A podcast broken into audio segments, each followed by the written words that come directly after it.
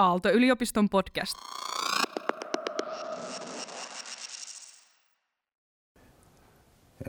Filosofia ja systeemiajattelu 2022 kokonaisuus on ehkä enemmän eh, kurssi kuin mitä aikaisemmat filosofia ja tuontantokaudet ovat olleet. Kun ne käytännössä ovat olleet aika pitkälti oikeastaan mun kannalta ajatellen, niin eh,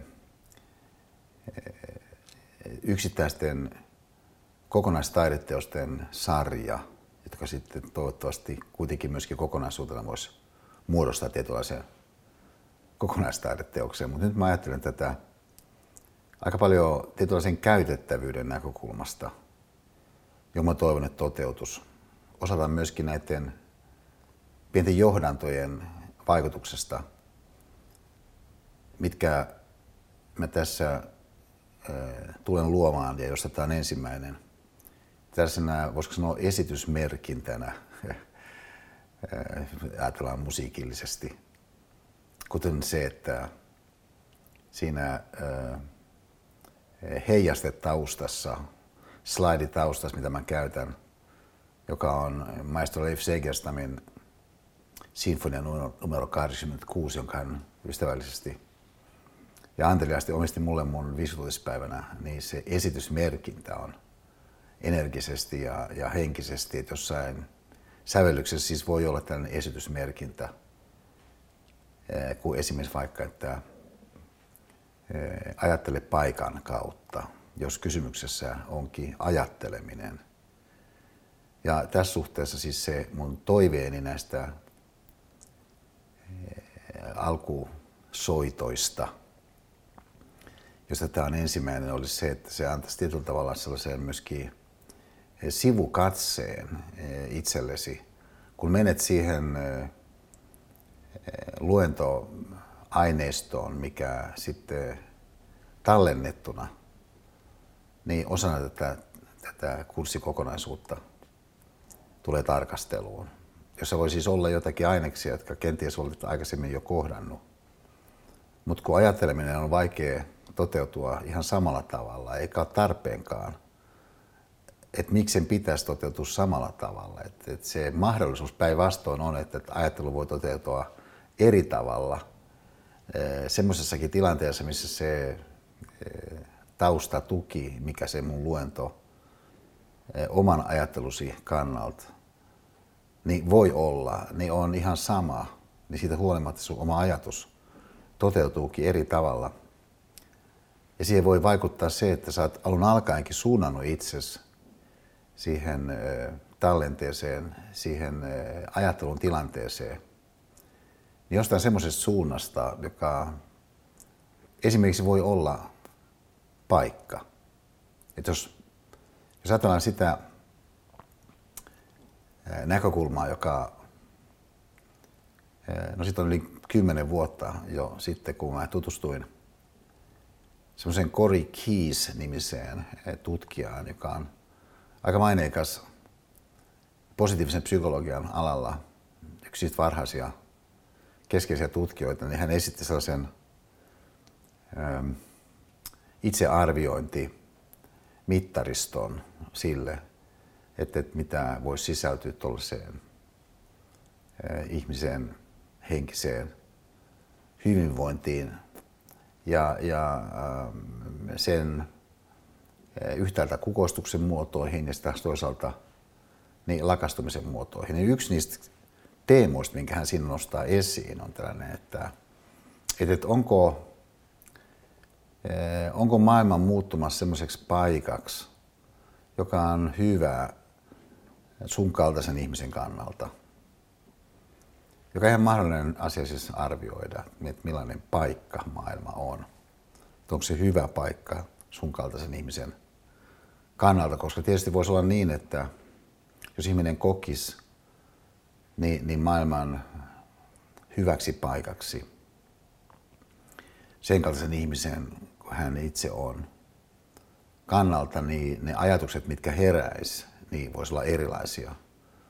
Koska hän kokee hyvin vahvasti, että että on, että on niin paljon sellaista, mikä vie sellaiseen suuntaan, joka tekee ahtaamaksi sen kaltaisen ihmisen kuin mun elämän ihan kaiken kaikkiaan. Niin mun toiveeni on näistä mun luennoista, että nämä vois antaa sellaisen paikan itsellesi,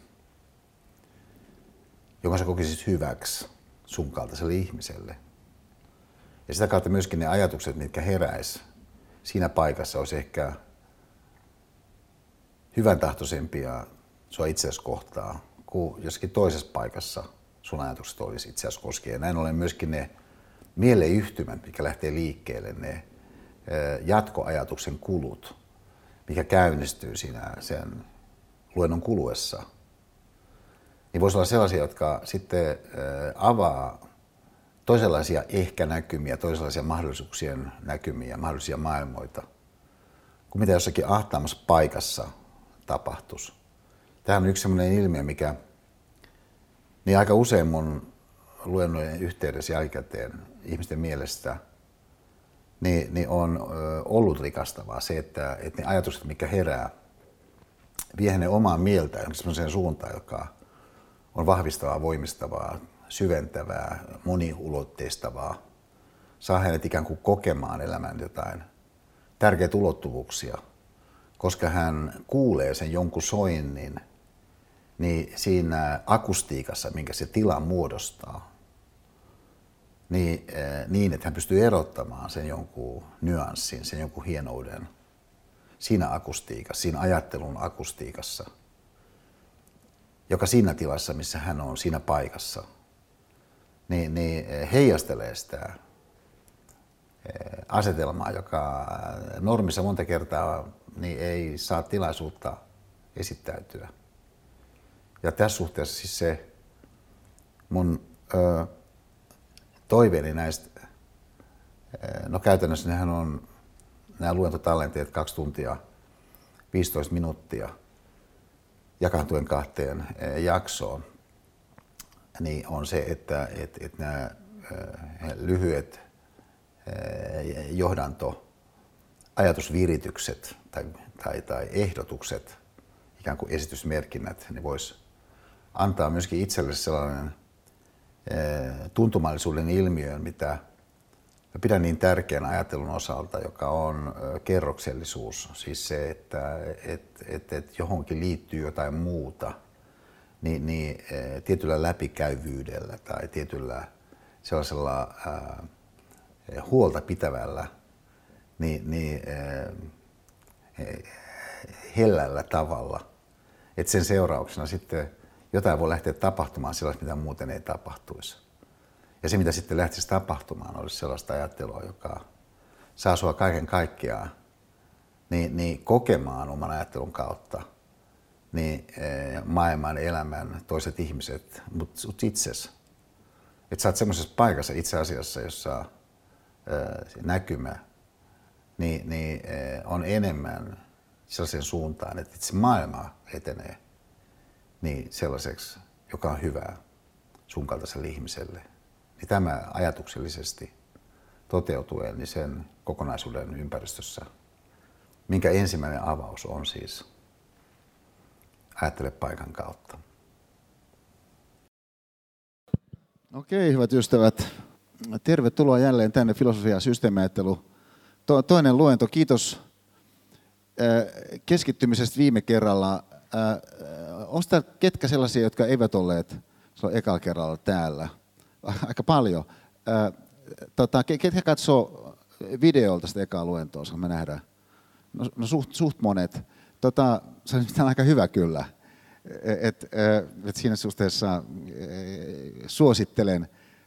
Meillä on aika moninainen porukka tässä salissa, joka on yksi pointti kyllä tässä kokonaisuudessa se, että, että se antaa mahdollisuuden myöskin siihen, että, että voi syntyä joku pieni itu jollekin sellaiselle, joka on sitten yllättävän kantava, myöskin semmoisen jonkun kohtaamisen kautta, mikä syntyy. Se saattaa olla myöskin, että, että jos sä oot jonkun tutun kanssa tässä tilanteessa – niin tämä tilanne itsessään niin voi antaa mahdollisuuden niin johonkin semmoiseen ajatuksen vaihtoon sen jonkun sun kaverin kanssa, johon ehkä ei olisi ilman tätä tilannetta samalla tavalla ollut luontevaa lähteä siihen johonkin ajatuskulkuun mukaan, niin semmoisessa, mitä ensimmäisellä kerralla mä kutsuin hellän dynaamiseksi lähestymistavaksi, siis dynaamiseksi siinä suhteessa, että haemme vaikuttavuuksia, mutta semmoisella hienovaraisella tavalla, jossa haluamme olla kunnioittavia myöskin semmoisiin hienovaraisiin puoliin itsessämme ja toisessamme nähden, mihinkä kaikki tilanteet ei samalla tavalla niin, niin käänny kunnioittavasti, kun mä toivon, että tämä tilanne kääntyy. Niin tämä mielessään, niin tempaskaa tähän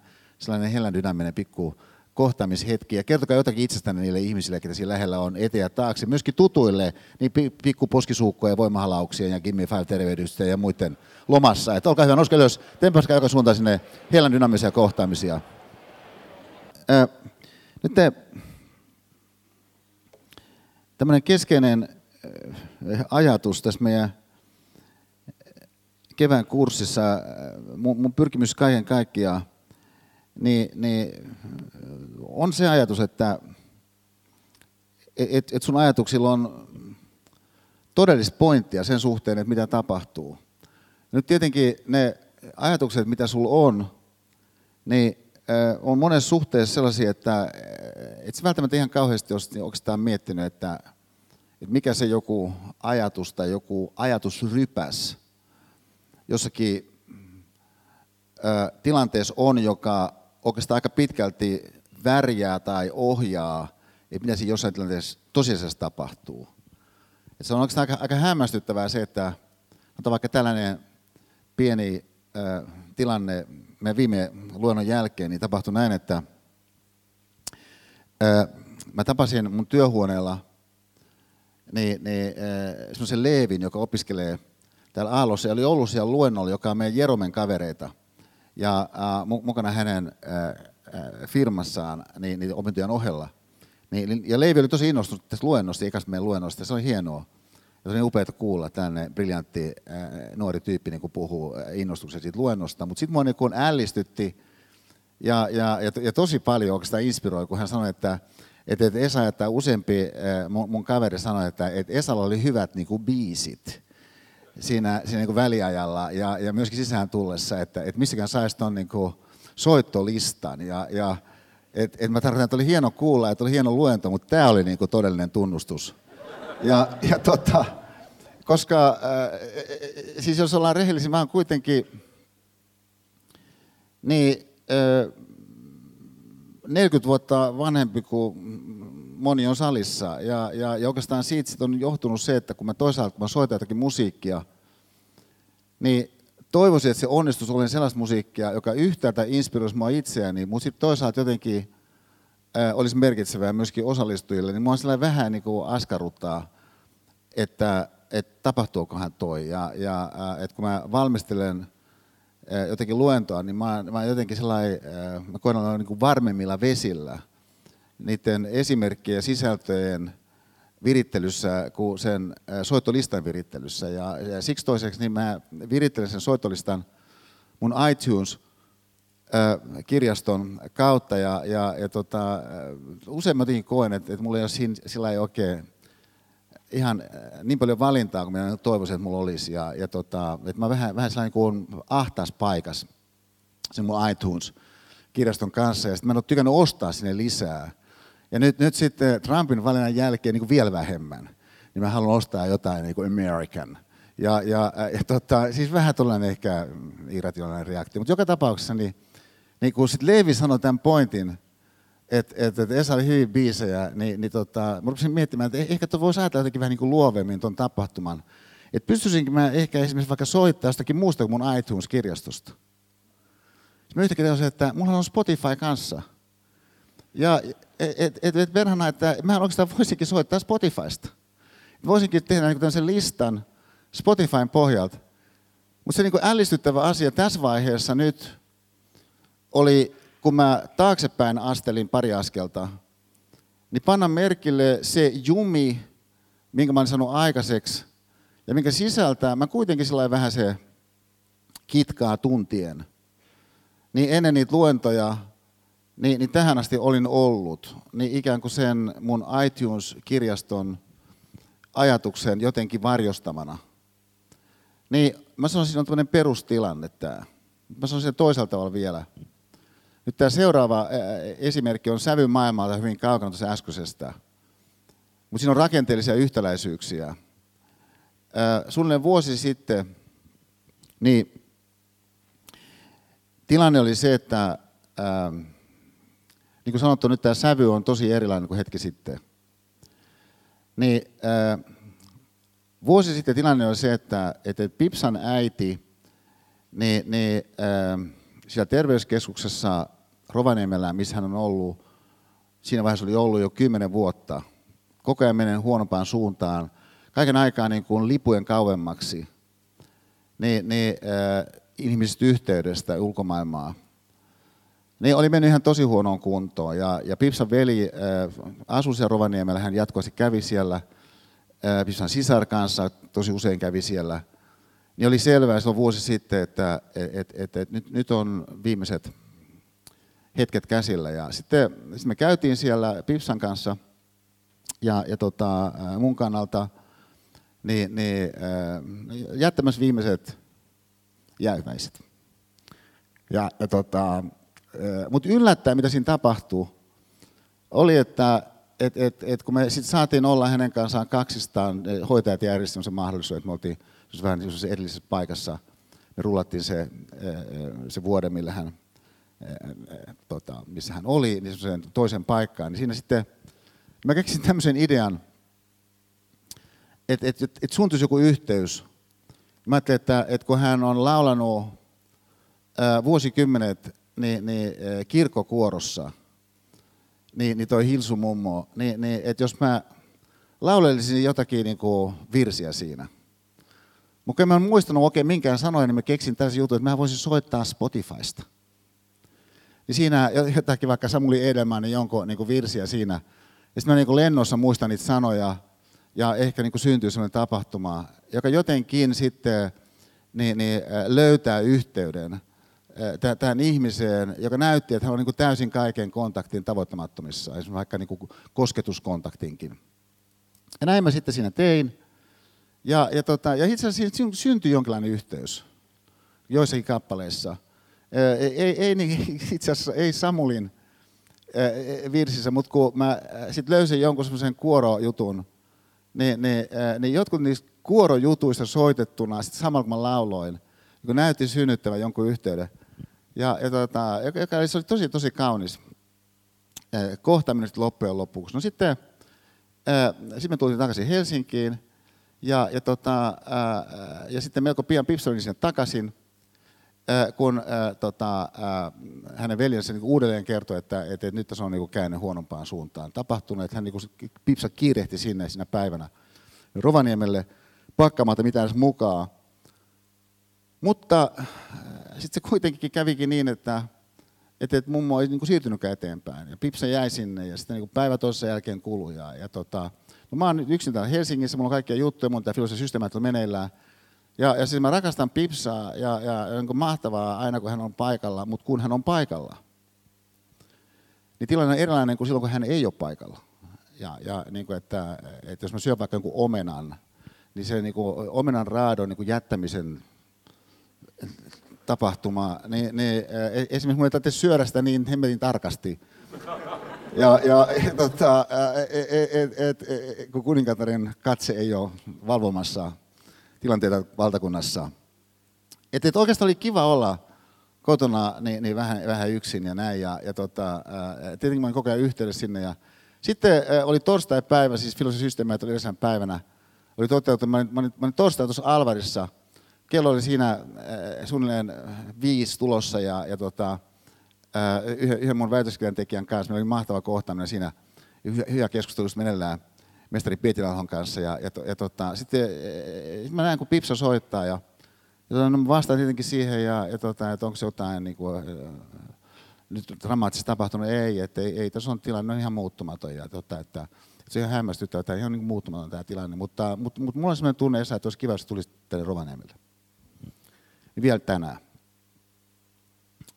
Ja, ja tota, että et, et, et, et tuossa 18.25 koneessa on niin kuin, tilaa sä voisit vielä niin ehtiä sinne, jos niin lähtisit saman tien. No, mä, mä sanoin, että eh, okei, okay, mutta mut mulla on yksi tapa mennä huomenna niin kymmeneltä. Ja, ja, ja tota, että, mä olin liiaksi ajatellut käyttää sen illan ihan niin kuin tietyllä tavalla tiettyihin, niin kuin, tiettyihin niin kuin juttuihin.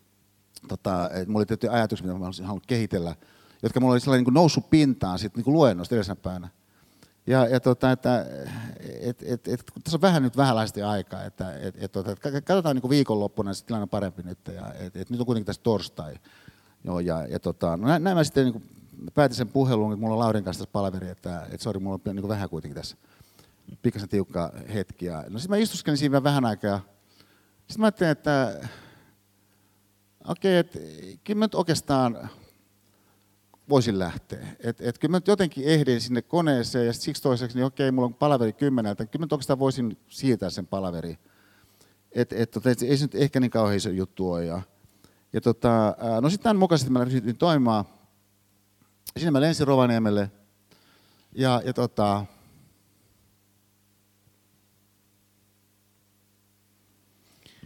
siinä vaiheessa, kun mä laskeudun sinne Rovaniemelle, ja, ja tota, ää, niin mä avaan puhelimen, ja siinä on tekstiviesti Pipsalta.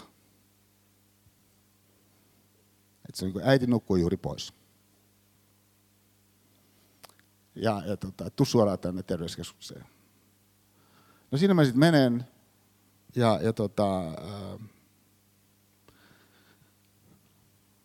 niin se oli valtava se tunnit, mitä siitä seurasi myöskin sitten Pipsan ja mun suhteen suhteen, kun me 200 sitten oltiin siellä loppujen lopuksi yöllä, niin, niin, niin kuin,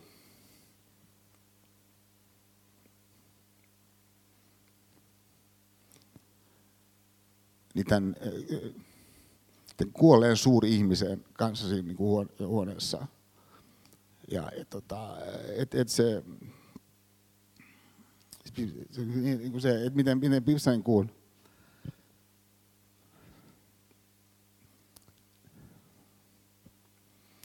niin hellästi kosketteli äitiä vaikkapa, niin se melkein ei tapahtunut.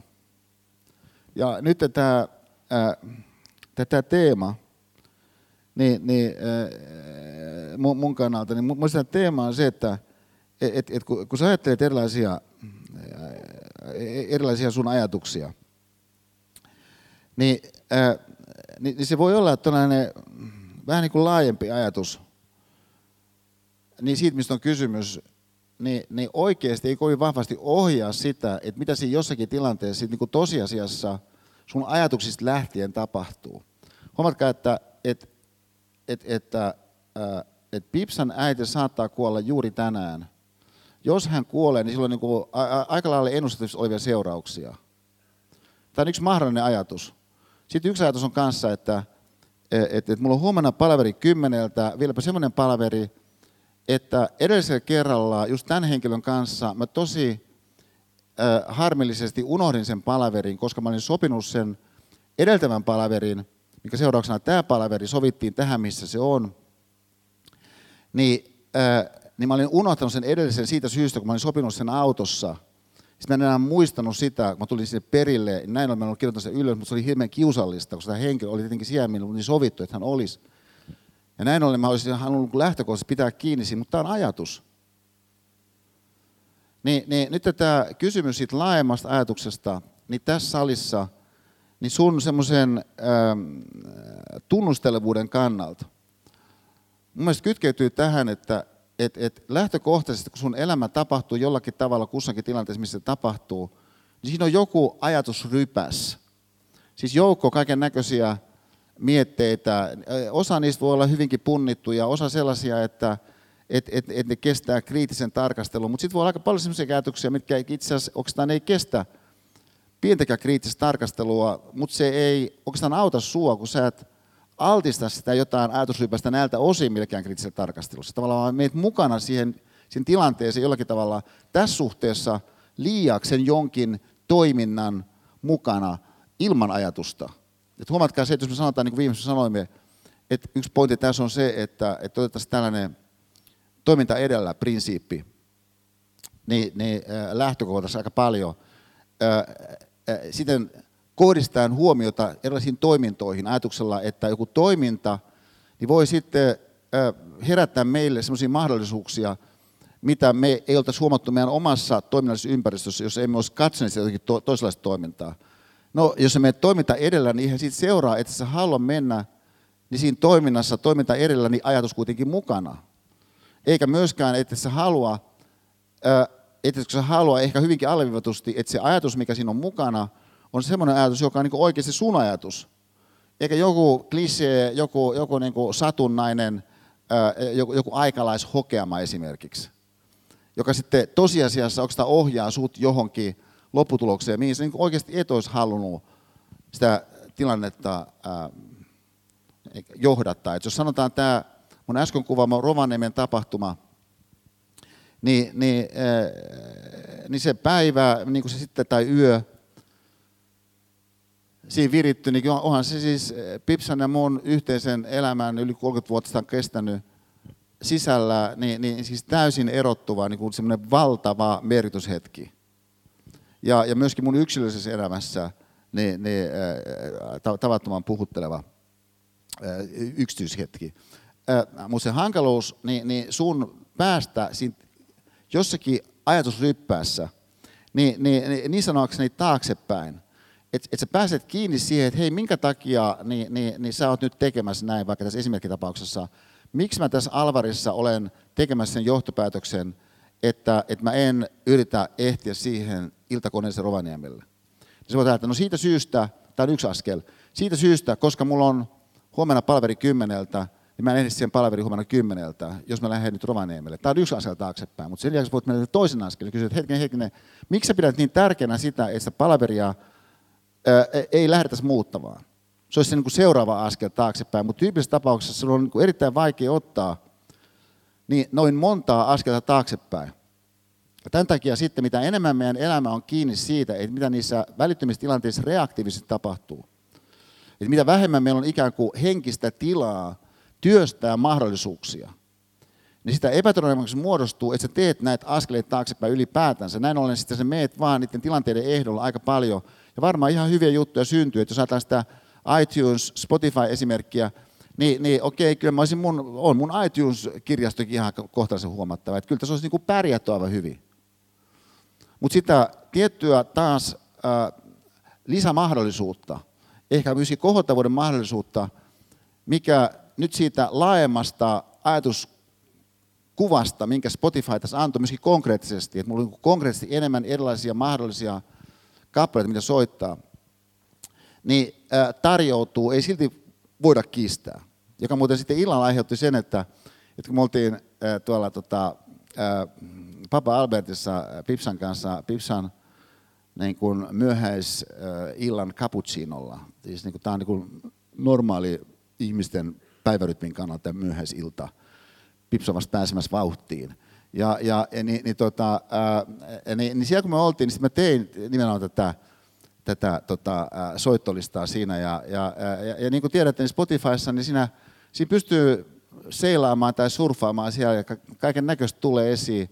Sä keksit vaan jonkun, jonkun hakusanan ja sillä ottaa jotain esiin. Ja siinä kun mä sitten pyörin, mä kattelin vähän 60-luvun tuollaisia äh, soittolistoja, mitä oli, ja sitten mun silmä osui Kingsin kappaleeseen Lola, ja, ja tota, joka toi mulle mieleen sen, että et, et, tota, että mä nuorena tohtorina olen Teksasissa vierailemassa 80-luvun alussa, tai justiin siis se äh, vuosi, mistä mä sitten kirjoitin Emma Numisen kanssa Teräs Sinfonimisen kirjan vuonna 1981, niin, mä olin Kingsin konsertissa, kirjoitin siitä sitten semmoisen äh, reportaasin Soundilehteen ja sitä kautta myöskin sitten äh, tutustuin johonkin noihin rock and roll porukoihin, muun muassa niin, niin Popedaan.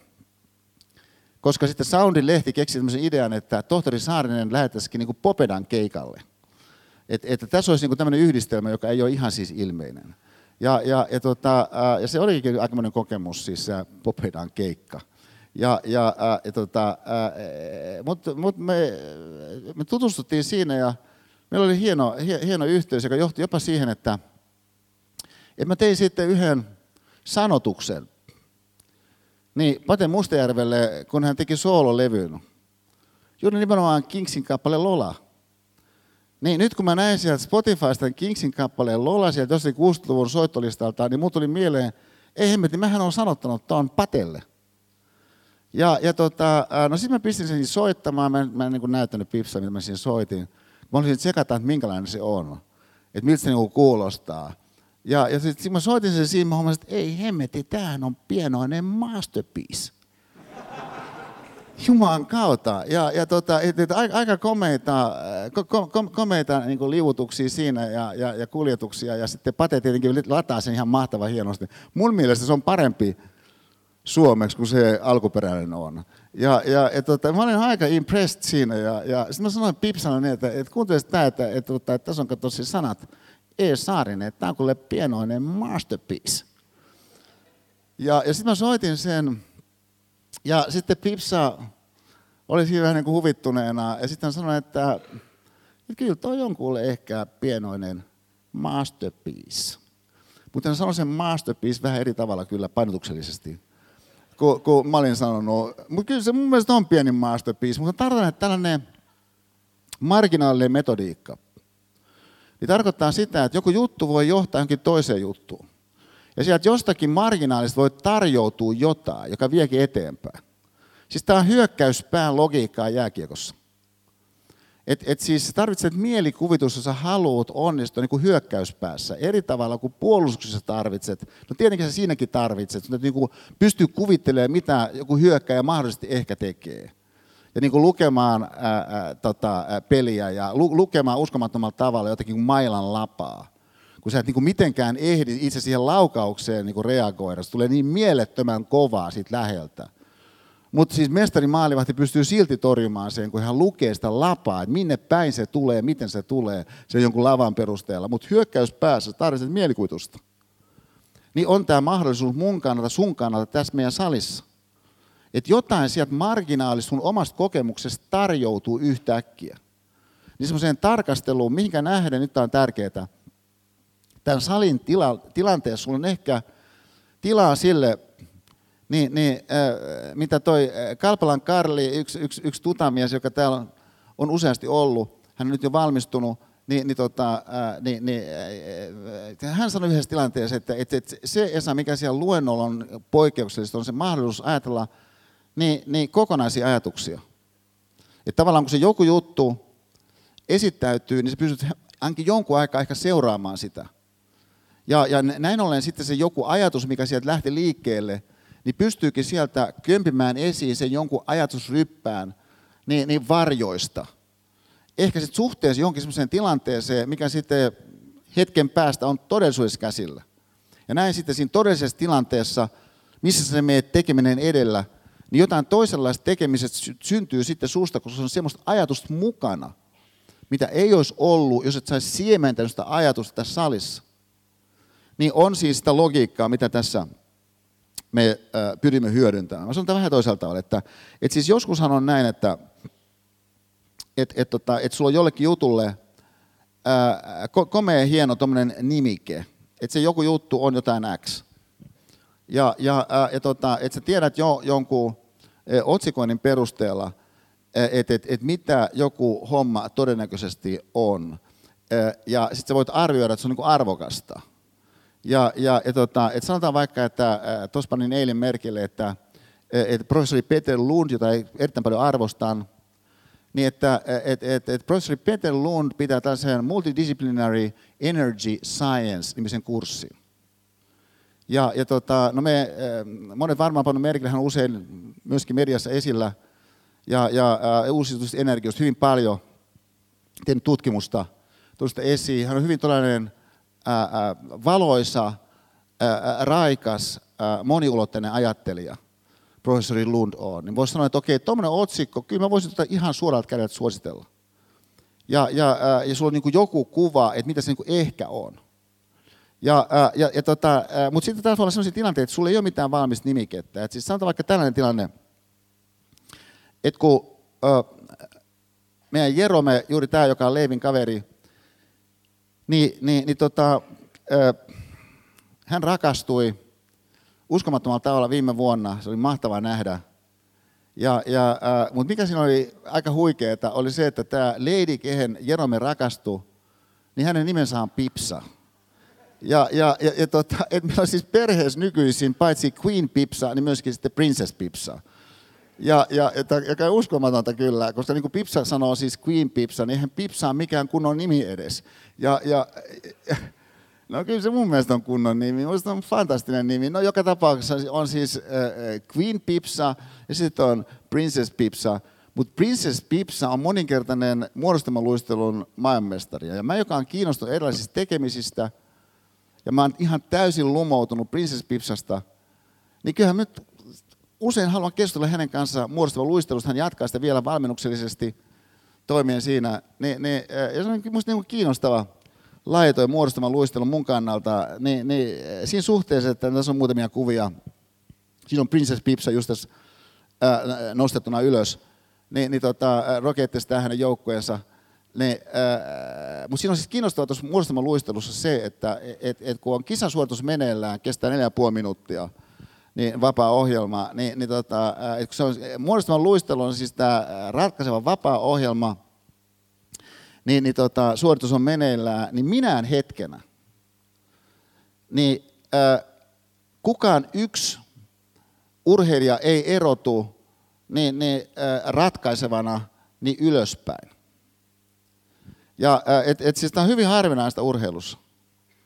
Et siis urheilussa, kun urheilussa lähtökohtaisesti on niin, että joku yksittäinen toimija niin voi erottua niin, niin sankarihahmona, koska hän esimerkiksi teki sen maalin.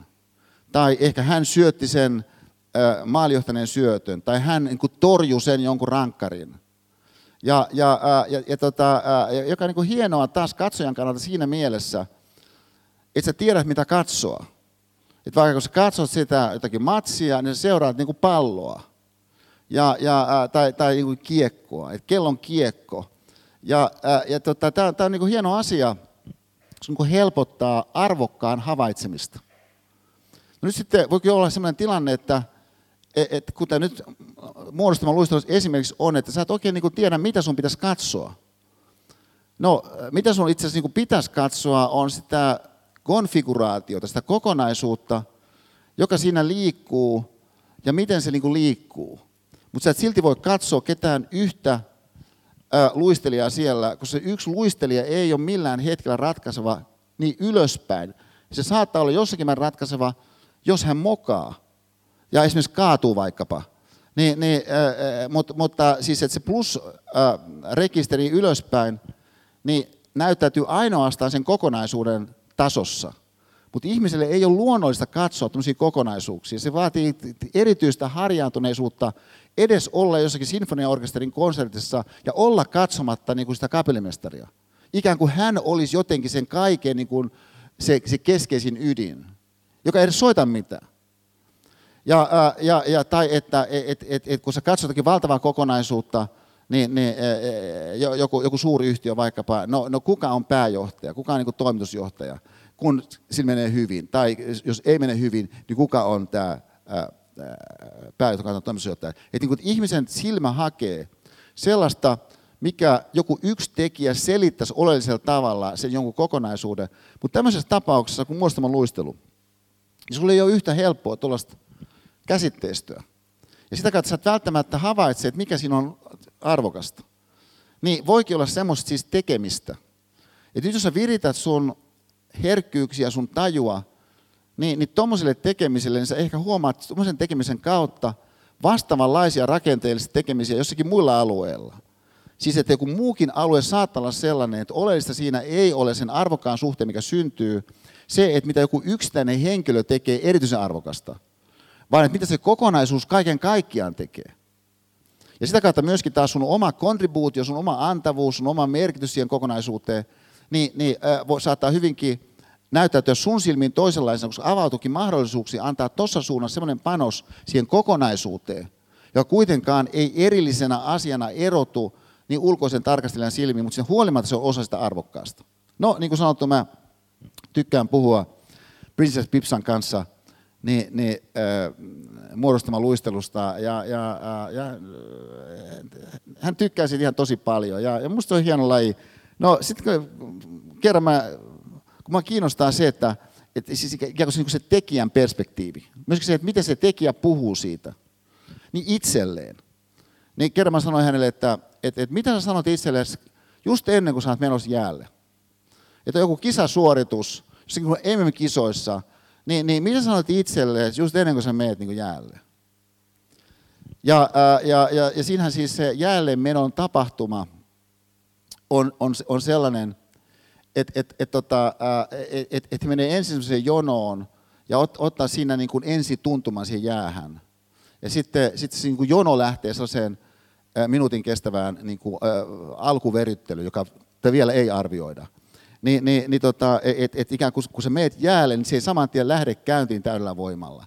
Ja, ja tota, jos, jos siellä on paikkoja tuossa esimerkiksi, niin, niin pikkusen alempaa vielä, niin, niin tota, siitä. Niin, niin, äh, niin, tota, äh, niin, niin mitä sä ajattelet just ennen kuin sä meet jäälle? Niin Princess Pipson sanoi, että no usein mä ajattelen, että kohta mä saan tehdä, mitä mä rakastan tehdä. Niin jos sä ajattelet tätä lauseena, että kohta mä saan tehdä, mitä mä rakastan tehdä, niin siihen, mitä sä rakastat tehdä jonakin päivänä, voi sisältyä sellaista, joka on esimerkiksi valtavan paineen alaista. Mutta jos sä oot ajatellut, että et, et, et, et oikeastaan sä rakastat tehdä sellaisia asioita, jotka on niin vaikeita, niin tämän kautta niin voikin tulla sitten relevantiksi joku vaikka sellainen kurssi sun opiskeluaikana, jos sä tiedät jo ennakolta, että sä et tule olemaan tuolla niin kuin top 10 prosentissa koska se on niin hemmetin vaikeaa suhteessa siihen, mitä sä oot tähän asti niin osannut. Että siellä todennäköisesti on sellaisia tyyppejä, jotka on tehneet tota jo niin aika paljon jo valmiiksi. Sulla ei ole millään mahdollisuutta niin kuroa umpeesta niin noin vaan, mutta siitä huolimatta sä haluat haastaa itsesi johonkin vaikeeseen. Ja, ja, ja tota, joku, joku ohjelmoinnin, joku erikoisjuttu vaikka. Ja, ja äh, niin, niin, et, et, et, et, et sä voit lähteä ajattelemaan näin, että et okei, osana sun opintoja – Sä haluat tehdä jotakin sellaista, joka on vaikeaa. Just siitä syystä, että sä opit rakastamaan tekemään semmoista, mikä on vaikeaa. Ja, ja, ja, ja, ja sitä kautta myöskin sä saat tuntumaan siihen jäähän. Niin kuin Princess sanoi, että, että, että vaikka me oltaisiin luisteltu siellä niin, niin, äh, harjoituksissa, niin se voi siinä vaiheessa, kun tullaan sinne jäälle, olla pikkasen erilaista jäätä. Ja, ja, ja jokaisessa Äh, jokaisessa paikassa jää on jossakin määrin erilainen. se on niin hirveän tärkeä niin se alkutuntuma siihen jäähän. Ja sä saat niin alkutuntumia myöskin niihin erilaisiin tekemisiin. Mutta kun se meidän tekeminen edellä, sä ajattelet, että okei, totta kai siihen prosessiin sisältyy kaiken näköistä semmoista, mikä ei ole niin pelkästään nautinnollista.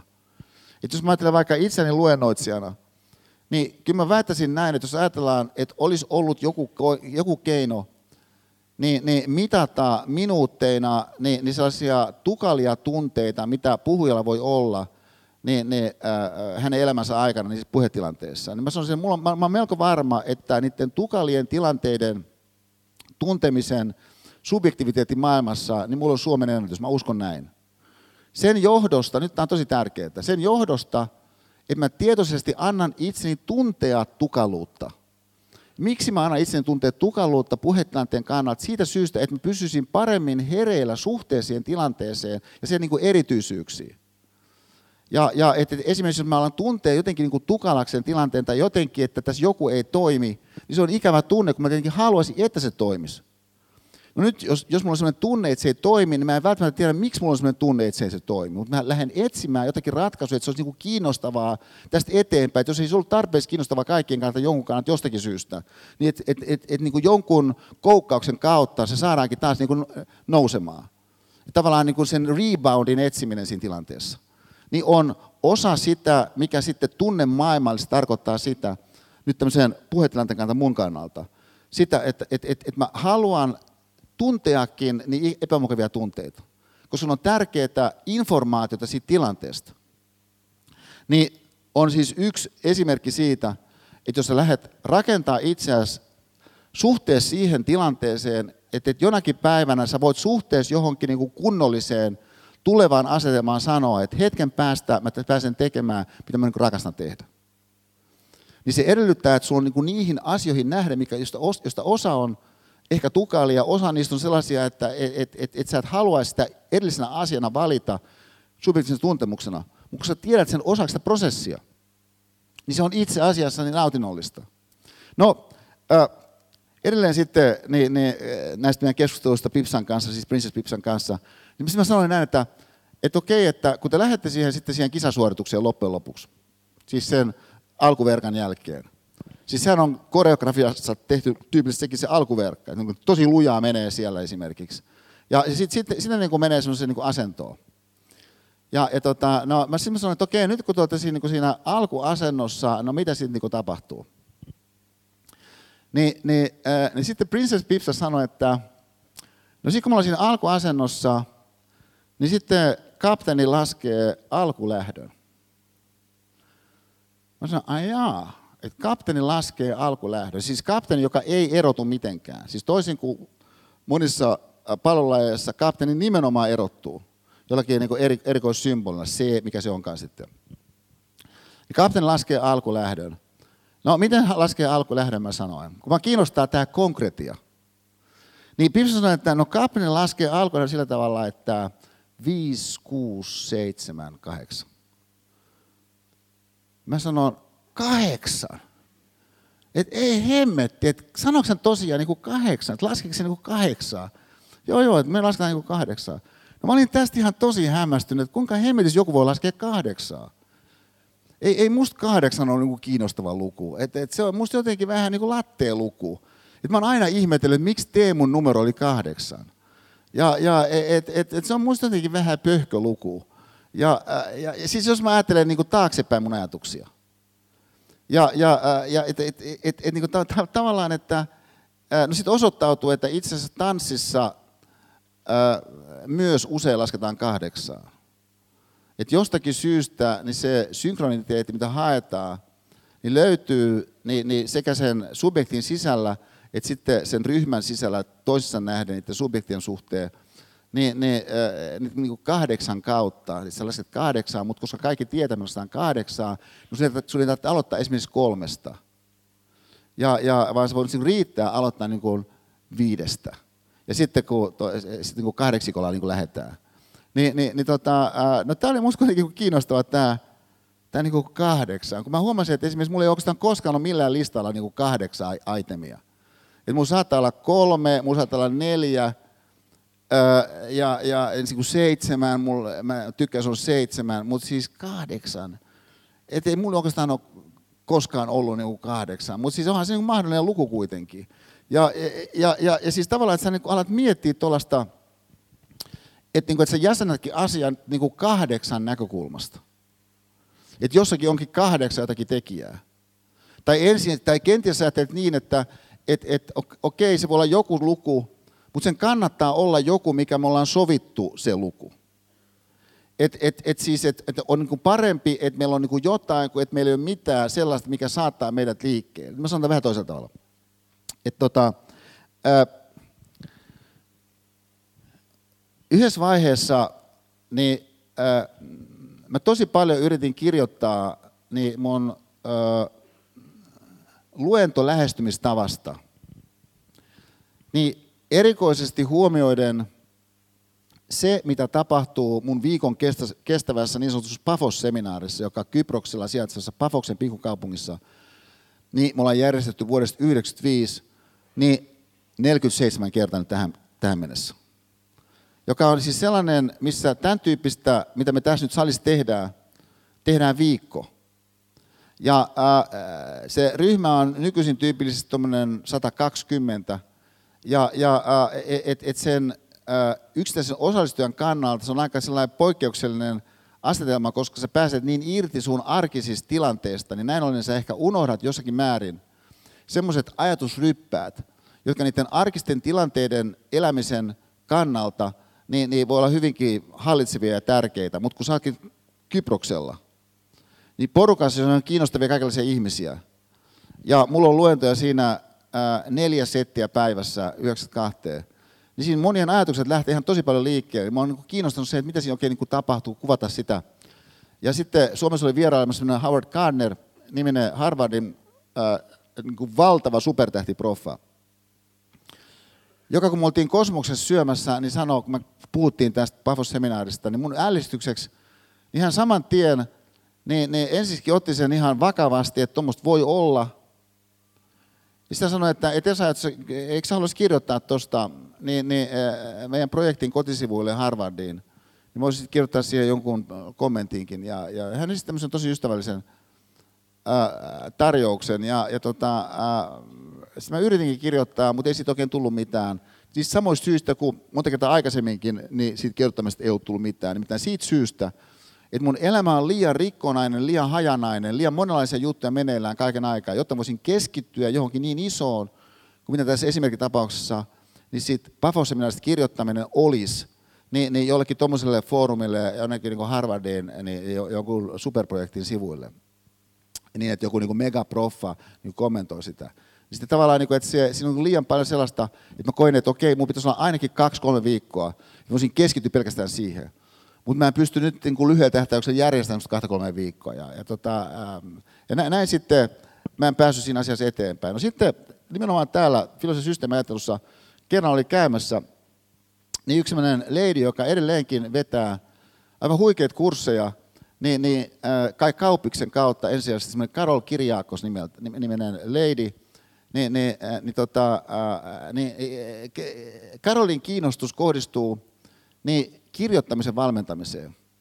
Et, et se, mitä hän rakastaa tehdä, on valmentaa ihmisiä kirjoittamaan. Ja, ja tota, no, Karol oli täällä ja siinä sitten jutellaan, niin mä sanoin Karolille, että eikö voisi valmentaa vähän Esaarista? Koska mä haluaisin kirjoittaa Pafos-seminaarista, mutta mä en ole saanut sitä kirjoitettua. Ja sitten hän aloitti mun valmentamisen. Ja se näytti meneväänkin ihan hyvin, ja menikin hyvin. Mutta mä en kuitenkaan sitten loppujen lopuksi oikein päässyt siinä todenteolla eteenpäin. Sitten mä sanoin Karolille, hei, että ei, ei, ei tämä loppujen lopuksi kuitenkaan toimi. Että et, et mä en saa niin semmoista niin riittävää aikaa, riittävää keskittymisen tilaa, että mä pystyisin tämän jutun tekemään. Tämä on mulle kuitenkin niin iso sydämen asia, mitä tässä yritetään kuvata. Niin Carol sen jo hän ymmärtää sun tilanteen ja on seurannut sen elämää ja huomaa, että, tuommoinen se asetelma on, että sulla on tosi paljon kaiken näköistä meneillään koko ajan. Että on ymmärrettävää, että sulla on vähän vaikea ehkä, ehkä löytää sitten semmoista riittävää ää, ää, aikaa, että pystyt todenteolla niin keskittyyn tuohon, että, tota, että mä ymmärrän tämän tilanteen, mutta Carol jatkoi, että mutta voisit sä kuitenkin semmoisen päätöksen nyt tässä oikeastaan saman tien, että sä huomenna kirjoittaisit 15 minuuttia. Ja vieläpä niin, että sä tekisit sen päätöksen ajatellen, että sä saat ajastimella aikaa, että se tosiaan on 15 minuuttia.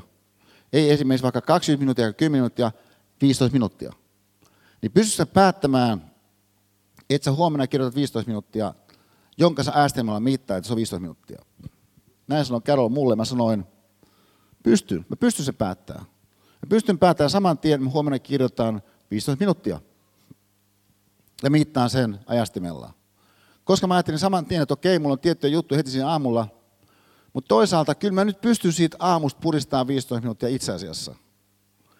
Ja, ja, ja tota, no näin mä sitten menettelin. Ja nimenomaan siis niin, että mä otin, äh, mulla oli silloin semmoinen vanha kommunikaattori, josta mä oikeastaan vieläkin sitä vähän haikailen. Koska mä en ole innostunut sillä tavalla pelkästään näistä kosketin näppäimistä. Mä koko ajan tein virheet niin enemmän kuin vanhalla, missä oli ne fyysiset koskettimet. Mä tein. Mä tykkäsin tosi paljon siitä, siitä kommunikaattorista. Ja tota, no sillä mä mittasin sen ajan. Ja sitten seuraavana päivänä sama juttu. Joinakin päivinä mä saatoin tehdä kaksi peräkkäin, mutta nimenomaan niin mä mittasin molemmat niistä.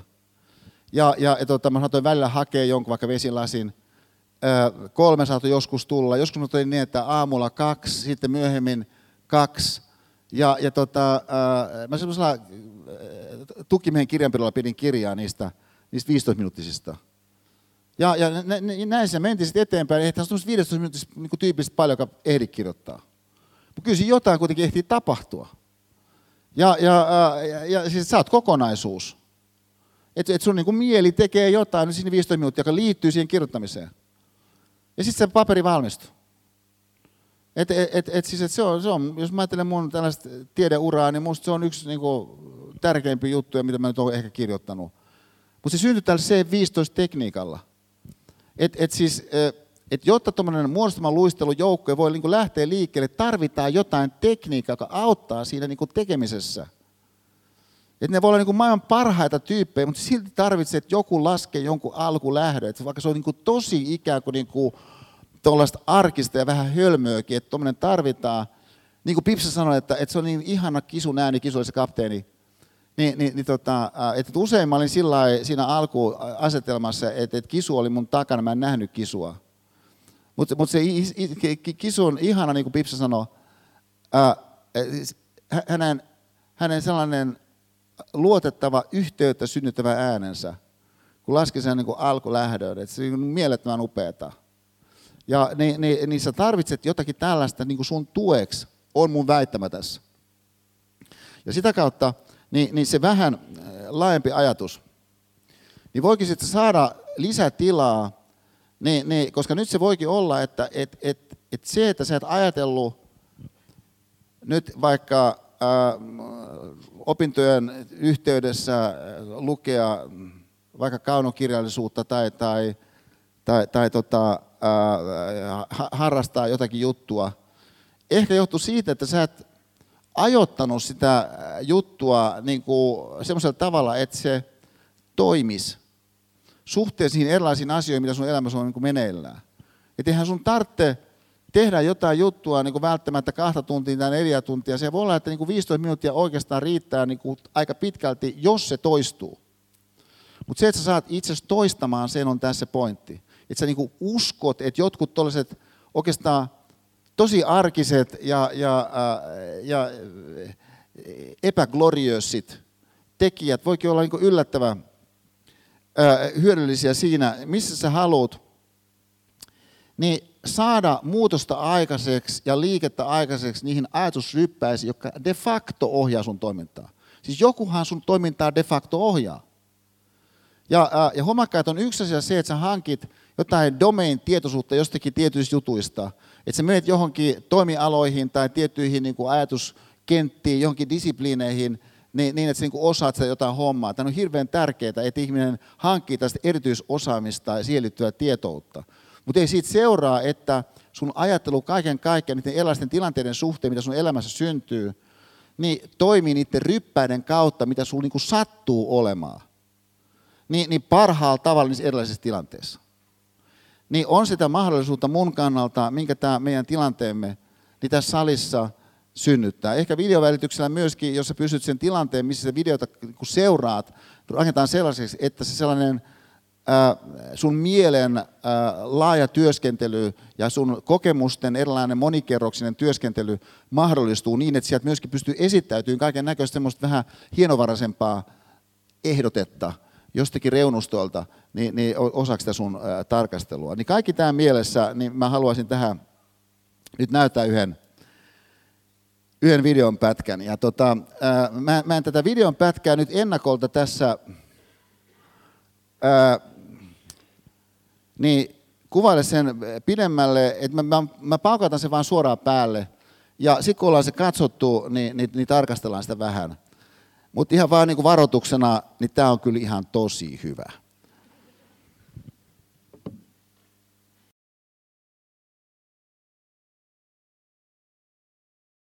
No, okei, no nyt, nyt jos ajatellaan tätä, äh, aika komea leijonamaali, niin, niin äh,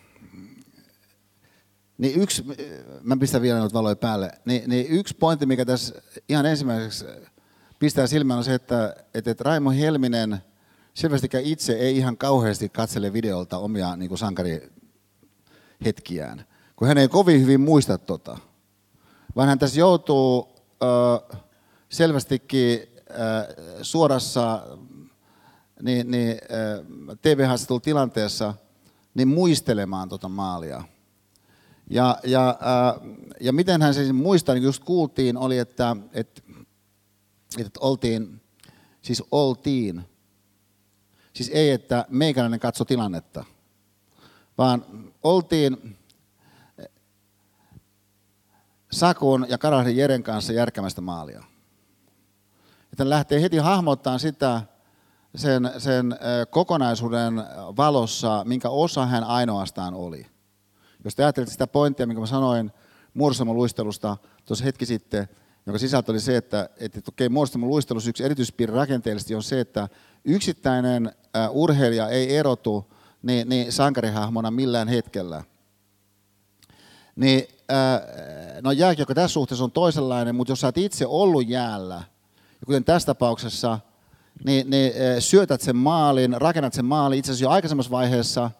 Helminen, joka on nimenomaan kuuluisa siitä, että kuinka briljantisti hän rakentaa toisille tilanteita, niin syöttää poikikentän Teemulle, joka on siellä B-pisteen sisällä, niin siis vasemmalla puolella, vaikka, vaikka Teemuhan on raitti, Mutta vaikka Teemu pelaa oikealla normaalisti tämmöisessä ylivoimatilanteessa, niin Teemu tykkää pelata vasemmalla, jolloin hän pääsee sieltä B-pisteen sisältä, jos tulee poikki syöttö, niin suoraan syötöstä vetämään, jolloin se, kun mailla on kenttää nähden siellä niin sisäpuolella, se lähtee nopeammin kuin jos se lähtisi sieltä, jos olisi vasemman, äh, tota, va, vasemman puolen pelaaja siellä vasemmalla. Niin äh, Helminen syöttää komeasti Teemulle, joka pääsee vetämään tästä paikasta, mistä hän on tehnyt siis valtavan määrän maaleja urallaan. Ja hän pääsee tosi hienosti vetämään, komea veto, mutta ei tule maalia, mikä on mahdollista. Mutta senkin tilanteen niin, niin äh, Helminen rakentaa. Ja sitten tulee tämä tilanne, missä hän syöttää Karalahdelle, joka tekee siis tämän maalin. Mutta siis sen sijaan, että hän painottaisi omaa arvoaan, hän lähtee miettimään, mitä muut teki. Ja sitten sitä kautta tulee siihen, että et, että et, et, et, et, et, kun Saku ajautui viivaan, niin, niin, niin Jerehän lähti heti sieltä vapaaksi siihen keskelle, ja, ja mä sain itse sitten suhastua kiekon Karalahdelle, joka teki maalin. Et, et, et, kyllä, se, kyllä se oli just paljon just Iren ansiota. No tässä hahmotuksessa, niin mikä on kiinnostavaa on se, että kun katsotaan tarkemmin, niin, niin, tota, ää, niin, niin ää, on se, että et, et itse, itse asiassa, mistä nyt äänen pois, niin ää, Karalahti, joka tässä alussa on siis Kiekon kanssa, ja ää, tietenkin on tässä puolustajan paikallaan tilanteessa, missä meillä on vielä maalivahti vielä maalilla, mutta sitten kun maalivahti lähtee pois, niin ää, lähes heti sen jälkeen Karalahti lähtee liukumaan täältä omalta paikaltaan siniviivalta niin sinne Venäjän maalin eteen, missä hän sitten on koko tämän episodin läpi. Siis toisin kuin mitä, äh, mitä Helminen muistaa. Katsokaa. Siis tässä on Karalahden kiekko. Se on Helminen. Siellä on Teemu. Nyt lähti maalivahti pois. Nyt, nyt on Karahti vielä tässä omalla paikallaan. Nyt hän lähtee liukumaan kuitenkin. Ja lähtee nyt liukumaan ja nyt hän tulee pyörimään tuolla, missä hän nyt siis on, 42, niin, niin tuolla hän tulee olemaan nyt koko tämän, tämän episodin ajan. Se Helminen, se Saku, se Timonen ja Saku. Sitten Helminen, katso, nyt, nyt tulee tämä tilanne, missä Helminen soittaa poikkikieton Teemulle. Teemu ei näy nyt tässä kuvassa, mutta hän on tuossa B-pisteen sisällä tuossa vasemmalla. Ja katsokaa, nyt näkyy Teemu. Se on tosi hyvä syöttö, mutta ei tullut maalia. Sitten Timonen Saku, Timonen, sitten Saku, Saku vetää tästä. Katsokaa, miten komeasti Timonen pelastaa meille sen kiekon tuossa takaisin. Sitten, sitten Helminen, sitten Saku. Ja nyt tulee tämä ratkaisu. Mutta huomatkaa, mitä siihen ratkaisu itse asiassa sisältyy. On, että tuolta tulee Timonen. Siis meillä on nyt viiva auki. Siis kukaan ei puolusta meidän maalia. Timon on jättänyt sen viivamiehen paikkansa täältä ja hän liukuu niin tämän, tämän venäläispakin takaa ja sitten blokkaa tämän venäläispuolustajan sillä seurauksella, että Karalahti pystyy ö, hääräämään tässä niin vapaasti kuin hän häärää. Katsokaa. Siis nyt, nyt, nyt, on, nyt, nyt, nyt Timonen on tämän valtavan kokoisen venäläispakin edessä, ottaa poikittaismailaa siinä. Niin katsokaa, miten, miten vapaana niin siinä nyt, nyt tota, Jere on tämän maalin tekemiseen. Okei. Okay. No nyt äh, syy, miksi mä tämän ja halusin tässä näyttää, johtuu seuraavasta äh, hahmotuksesta, että, että nyt kun me tuossa tota, vähän aikaisemmin tunnusteltiin tällaista mahdollisuutta, että sä haetkin jostakin marginaaleista niin sitäkin, jotakin arvokasta, niin mitä me siihen tarkasteluun niin sisällytettiin oikeastaan oli se ajatus, että okei, jotkut jutut on ihan ilmeisiä, niin niiltä osin, että siihen liittyy jotakin arvokasta siihen johonkin juttuun. Esimerkiksi joku tekee maalin, okei, tämä arvokasta. Josta sitten todennäköisesti pidetään kirjaa sen jonkun käytännön sisällä, jotta jatkossakin sitten just tätä ihmiset osais katsoa ja sitten tuottajat tuottaa. Että jokainen joukkue tarvitsee maalintekijänsä. Et, et, et jos on joku toiminta ja jotkut toiminnat, niin, niin tiedetään arvokkaasti, niin tarvitaan tekijöitä, jotka tekee just sitä jolloin sit, jos joku tekee sen erikoisen sankarillisesti, tätä pidetään erikoisen arvokkaana. Mikä tarkoittaa vaikka jääkiekon yhteydessä sitä, että, että koskaan ketkään muut pelaajat ei voi, voi nostaa yhtä suureen ö, sankaruuteen kuin maalintekijät. Ja, ja äh, vaikka kaikki tietää, että tarvitaan muitakin kuin maalintekijöitä, niin siitä huolimatta jotenkin sen maalin tekemisen arvo on niin valtavan suuri, että sitä niin kuin aivan erityisellä tavalla aina juhlitaan, myöskin jalkapallossa. Okei, no tämä on ilmeinen taso, näkyy kaikille. Niin sanoksi Excelit pelaa. Ja, ja et, et sun ei kovin paljon tietää jostakin lajista, että hei, toi on niin arvokasta. No sitten joku antaa sen syötön siihen johonkin. Ja jälleen voi sanoa, että no ei sun tarvitse hirveästi paneutua siihen johonkin lajiin, että niin tajuat, että hei, toi on arvokas, kun joku antaa sen syötön. Et koska on vaikeaa tehdä maali, niin silloin luultavasti on myöskin niin, että vastapuoli yrittää estää sitä maalia syntymässä siten, että se yrittää estää sitä edeltävää vaihetta jo. Jolloin jos joku onnistuisi edeltävässä vaiheessa, niin se on niin kuin arvokasta sille, joka siinä onnistuu niin kuin syötön antajana vaikkapa. No me tiedämme, että tämä on Helmisen yksi, yksi, yksi niin kuin valtava vahvuus, ja tässäkin nimenomaisessa esimerkissä ilmennyt vahvuus. Tämä on se, miksi hänen pelipaitansa leijonissa, niin, niin, tai yksi niistä keskeisistä syistä, miksi hänen pelipaitansa leijonissa niin on jäädytetty. Ja, ja et, et, tästä myöskin pidetään kirjaa. Ja, ja, mutta tästä kolmannesta ulottuvuudesta ei pidetä kirjaa.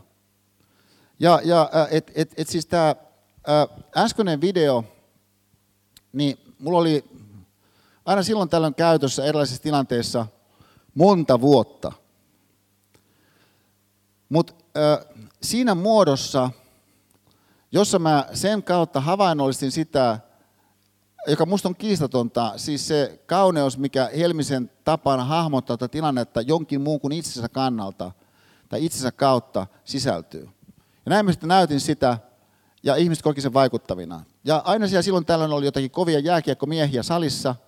Saattoi olla jotakin niin siis eh, ex-pelaajia, jotka, jotka olivat niin tosi innostuneita. Ja, ja, ja, tota, ja, ja sitten joku saattoi tulla sanomaan jonkun siis semmoisen semmoisen niin hienouden, että, että, että pojat pelasivat tuossa niin sateenvarjoa. Ja, ja, ja tota, että se niin on sateenvarjon muoto, jossa siis se sateenvarjon se hantaakin tässä tapauksessa niin Timonen. Ja, ja et, tota, et, et jotkut saattoi tällaisia niin finanssejä tuoda siinä. Et, et, et siinähän oli maskimiehenä se ja se. Kukaan ei koskaan tullut sanomaan, Esa, mahtava esimerkki, mutta siinä on yksi semmoinen yksityiskohta, joka, joka ehkä kiinnostaa sua. Toi siis, kato, Timosen Kimmon toi rooli. Et kun hän tulee sieltä, hän jättää viivan, ja, ja ottaa niin tietoisen riski, mutta ottelu on niin vähän jäljellä, hän niin uskaltaa ottaa tuossa, mutta se on huikea riski. Hän tulee sieltä, blokkaa sen niin valtavan venäläispakin pois, minkä takia Jere on niin vapaana. Kukaan ei koskaan nähnyt sitä. Eikä edes Raimo Helminen, joka on siis niin hienoimpia tyyppejä, joita niin koko on historiassa Suomessa varmaan niin löytyy, niin muista sitä. Ja se on niin vaikea nähdä tähän kolmanteen dimensioon. Et jos kysytään niin kuin sulta, okei, okay, minkä väriset sun äidin silmät? Niin jos ne on esimerkiksi ruskeat, se melko varmasti muistat samaten ne on ruskeat, jos ne on jotenkin niin kuin, ikään kuin silmään pistävän väriset johonkin suuntaan, sä muistat noin vaan, mutta ne ei välttämättä ole. Ja sun voi olla ihan niin kuin nopeasti, kun kysytään niin vaikeaksi, muista, minkä väriset on äidin silmät. Kysytään, no mikähän silmät mahtaa olla sellaiset, että mikään muu ei ole yhtä merkitsevä ollut yksittäisenä asiana kuin sun elämässä, kuin just on äidin silmät. Ja me tiedetään se valtava vaikutus, mikä silmillä on vauvan kannalta. Tai ylipäätänsä, mä ajattelen omalla kohdalla. Mä rakastan mun äitiä, mä rakastan mun isää. Mun isä oli mun elämän suuria sankareita edelleen on. Hän oli ihan uskomattoman suvereni hahmo Hyvinkäällä, mistä mä oon kotoisin, mun isäni. Ja, ja, ja tota, hän oli paikallislehden toimittaja, hän oli paljon mukana kaiken näköisissä Hyvinkään mieslaulajissa ja Hyvinkään tahkon toiminnassa kaiken näköistä niin actionia. Et, et, et, et, isä oli niin fantastinen henkilö mun mielestä. Ja, ja, ja niin kuin lapsen kannalta hän oli niin kuin valtavan rohkaiseva, valtavan kannustava. Myöskin sellainen, että hän ei niin työtänyt mua liian semmoisiin niin miehisiin juttuihin, joka oli hänen omaa ympäristöään aika paljon. Koska mä itse olin enemmän semmoinen niin punasteleva tyyppi. Ja, ja, ja vähän, vähän, vähän semmoinen niin runosielu, joka haluaa katsella jotenkin kukkia. Ja, ja, ja, ja tota, mutta mut isäni, ne, ne, rakasti ja kannusti minua just semmoisen kuin oli, joka oli niin valtavaa. Muistan mahtavia tilanteita isän kanssa. Sitten jos kysytään, no mitä tilanteita Esa sä muistat sun äidin kanssa? Niin mulla on tosiaan vaikeuksia niin muistaa niitä, kun ne ei ole semmoisia erillisiä erottuvia tilanteita. Sulla voi olla jotain huikeita arvon tuottamisen niin, niin, asetelmia, mutta siellä ei mikään niin kuin erotu erikseen niin semmoisena arvoasiana. Että tossa oli siis se, niin kuin se mun äidin niin kuin sankaruus. Ja, ja, ja, ja nyt äh, siis tämä toive, mikä mulla olisi tästä meidän kevään luentosarjasta, niin, niin sun kannalta, niin kuin mun kannalta asiaa katsoen, oli se, että sun kyky kehittää sua itseäsi tässä siis sun oman kolmannen maailman, tämän kolmannen ulottuvuuden suhteen, niin, niin heräisi. Ja sitä kautta, kun se heräisi, niin se lähtisi pikkuhiljaa kehittymään. Se niin näkisit sellaiseen suuruuteen, semmoiseen kauneuteen, semmoiseen arvokkaaseen, mikä esimerkiksi ei tee numeroa itsestään. No tietenkin, jos ajatellaan jääkiekko nyt vielä hetki esimerkkinä. Että jos sä pelaat tommosen kaverin kuin Timosen kanssa niin kuin jonkun aikaa, sä varmaan alat niin kuin merkille, hei, että on niin kuin jännä toi, niin kuin, toi, toi, niin kuin, toi Timo se jotenkin panos tähän. Et, et, et, et vaikka hän ei niin kuin nouse esiin, niin kuin, jos sä oot tarpeeksi kauan – itse ammattilaisen mukana, niin varmaan sä sitten jossakin vaiheessa niin huomaat. Ja sitä kautta sitten tullaan siihen, tota, to, katsotaan tämä vielä, tämä kestää minuutin, tilanteeseen, joka minusta on kyllä tosi kaunis tämä, tämä tilanne, niin, niin ää, tässä on Stanley Cup justiin ratkennut, ja, ja, ja siinä on Sikakon kapteeni, tämmöinen nuori kaveri, todellinen niin kuin johtajatyyppi myöskin siinä, että hän niin kuin näkee tähän ulottuvuuteen, että mitä tuommoiseen tilanteeseen niin kuin sisältyy, niin sitten mahdollisuutena. Ja hän lähtee hakemaan nyt sitä, ää, sitä niin kuin trofia, ja, ja tota, kun hän lähtee hakemaan sitä, niin hän vinkkaa jollekulle, hei, tuu mukaan. Mutta tämä henkilö, kenen hän vinkkaa, se on tyypiltään semmoinen, ei se halua tuommoista spotlightia. Että se ei ole koskaan sitä ottanut, se ei ole koskaan niin sitä halunnut, hänen niin tapansa toimi on toisenlainen niin ei se lähde siihen mukaan. Mutta sitten kun, sit, kun, sit, kun tämä kapteeni sen äh, trofin on saanut, niin, niin tämä on just se pelaaja, kenellä se ensimmäisenä tuo. Ja vielä sen jälkeen, kun hän sen tuonut, niin, niin huomatkaa se, että, että, että, että, tota, että, että, että kun siinä äh, tota, äh, Timonen Suomen Kuopiosta niin kun lähtee sen kanssa liikkeelle, niin hän tekee sen pienen kierroksen, mutta, mutta, mutta tämä kapteeni sanoi, että ei, että me uudestaan niin kuin, pidempi, pidempi niin kuin, tota, äh, rundi. Se, toi, äh, yleisön mylvintä kuuluu tässä äh, epäintuitiivisen alhaalta, koska tämä on selvästi kuvattu semmoisella äh, ääni, tai siis äänitetty semmoisella kameralla, jossa niin näiden, tota, se on kohdistettu tähän, tähän, tähän pelaajaan ja sitten tähän johonkin, mikä NHLn commissioner, kuka hän onkaan, joka se antaa sen trofin. Mutta se on just siitä syystä meille kiinnostavaa.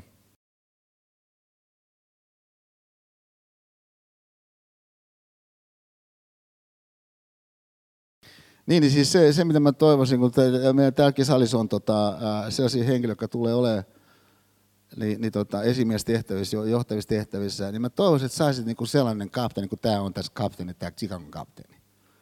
Mutta se tarkoittaa siinäkin tapauksessa, että sä et ole joku niin kuin esimies niin, niin, siinä sun jossakin työssä, mitä sä teetkään, tai niissä arkisissa ympäristöissä, missä elät, niin, niin kaikissa tapauksissa mahdollisuus, että, että sä näet siihen arvokkaaseen, mitä syntyy, niin, niin moniulotteisemmin kuin mitä moni siinä samassa tilanteessa näkee arvokkaasti, mitä siinä syntyy. Ja erikoisesti niiltä osin, kun se on sellaista hiljaista arvokasta, joka liittyy siihen johonkin, ää, jo, jo, jo, johonkin niin kuin mahdollistavaan, joka on siis tässä sanastossa puhuen, niin tämä kolmas ulottuvuus. Bonks, siihen piste. Ja nyt hyvät ystävät, ennen kuin mennään tuonne tauolle, otetaan vielä nopea pikku keskustelu. No, nouskaa ylös ja jutelkaa vähän aikaa siinä pikkuporukassa. Tuommoinen tota, 4 minuuttia ja 20 sekuntia. Sitten mä, mä, mä jatkan jälleen tasalta. Mutta ottakaa ensin pikku keskustelu.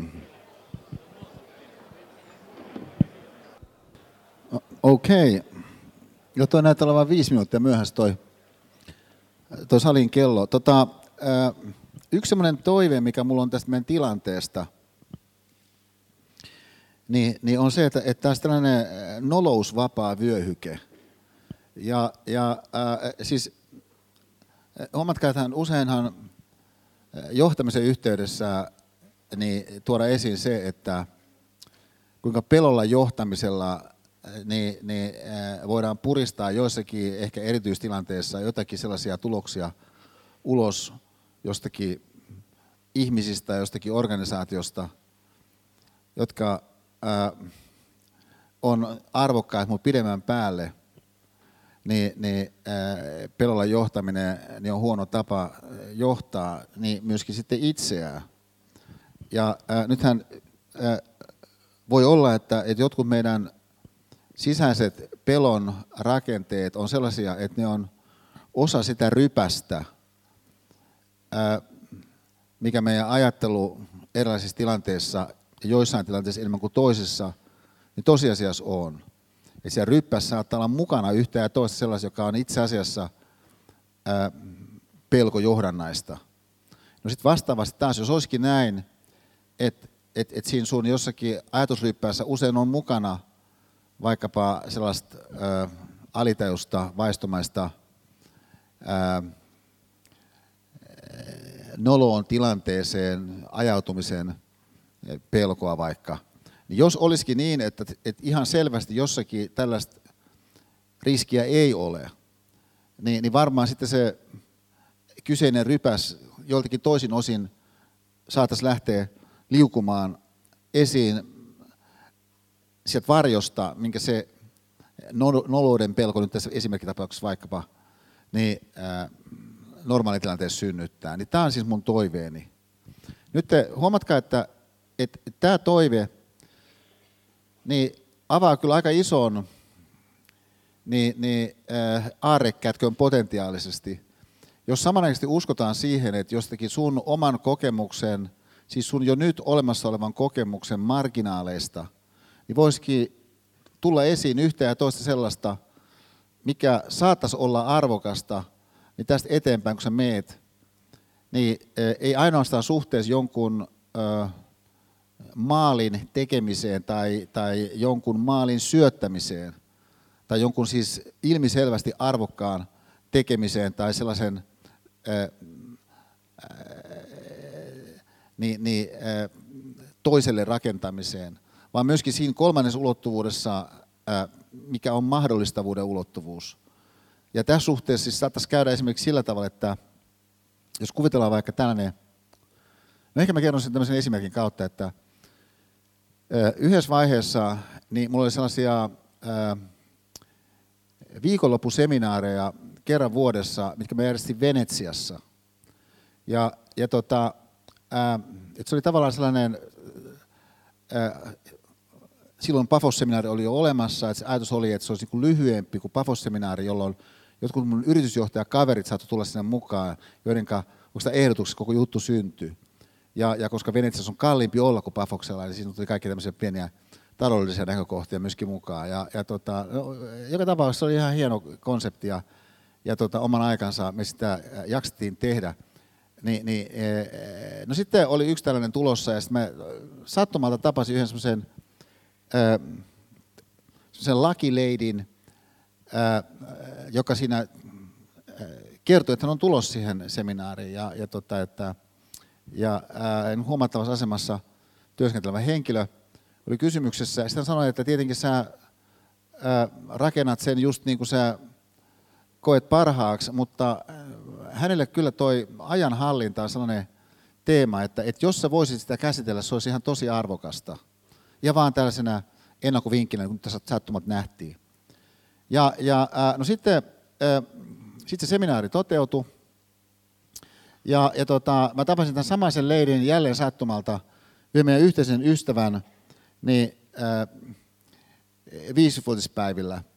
Ja, ja, ja, tota, ja sitten siinä juteltiin, niin sitten tämä sanoi tämä, tämä leidi näin, että, että muistaakseni silloin nähtiin ennen Venetsian seminaaria, kun mä toin esiin sen, että, että jos voisit käsitellä – niin ajan hallintaa, niin sähän et siis tosiasiassa käsitellyt Venetsian seminaarissa ajan hallintaa, mikä piti paikkansa.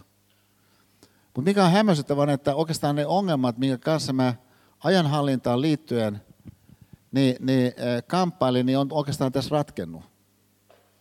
Et huomatkaa, sun kolmas maailma niin voi synnyttää hämmästyttäviä mahdollisuuksia sille sun kakkosmaailmalle ja myöskin ykkösmaailmalle. Että et se, et se voi olla, että siinä sun sisäisessä mahdollistavuuden avaruudessa tapahtuva jokin muutos niin on äh, valtavan vipuvoimainen johonkin semmoiseen muutokseen, mikä myöskin näkyy sitten pinnalle. Ja nyt hankaluus tässä kohdassa on juuri se, mihin ekassa jaksossa mä viittasin, että sun, on, niin sun voi olla aika vaivatonta, aika helppo mennä yksi askel taaksepäin, että miksi joku oli jollakin tavalla, mutta jos menet kaksi askelta taaksepäin, voi olla vaikeampaa. niin, niin vastaavalla tavalla on niin vaikea ehkä kuvitella, että, että minkälaiset asiat itse asiassa mahdollistaa jotakin sellaista sun todellisuudessa, joka sitten on sellaista, mitä sä toivoisit tapahtuisi. Vaikka, että sulla saattaa olla vaikka ää, joku, joku sellainen ää, pöydällä, ää, joku toistuva ongelmatiikka, ja sitten sä et millään pääse eteenpäin sen ongelmatiikan kanssa, mutta se ongelmatiikka saattaa olla rakenteeltaan, kuten mun iTunes-soittolista ongelmatiikka, että sä oot liian rajatussa ää, ajatusraamissa, niin, niin toljotat sitä kysymystä. Jonka takia se, että sä luot sellaisen tilanteen, missä sun oma ajattelu pääseekin liikkeelle, niin, niin mahdollistavuuden suunnalla. Vaikkapa sen kautta, että sä tulet jutelleeksi jonkun semmoisen henkilön kanssa tässä salissa tai tämän tilanteen jälkeen vaikka, ää, joka ää, ajattelee asioista, kokee asioista, on kokenut asioista ihan toiselta kuin sä, joka sitten jollakin tavalla saa sun kolmannen ulottuvuuden liikkeelle, joka on ikään kuin se timonen siihen sun todellisuuteen nähden. Ja sitten lisäksi se voi tapahtua niin, että sä et edes huomannut, se tapahtuu. Että et sanotaan vaikka tällainen, tällainen pointti, että, ja nyt mä sanon sellaista, joka, ää, mä, mä tiedän, että tämä kuulostaa ehkä, ehkä vähän oudolta. Ja, ja, mutta ää, siis yksi tällainen henkilö, joka ää, on tehnyt minuun suuren vaikutuksen, vaikuttaa edelleenkin, ää, joka on siis kerta kaikkiaan kyllä hämmästyttävä, niin on Äh, kapellimestari, säveltäjä Maestro Leif Segerstam, jonka, äh, jonka, jonka tuota, sävellyksen sä näet tässä taustalla, tai siis ensimmäisen sivuksen, sivusten sävellystä.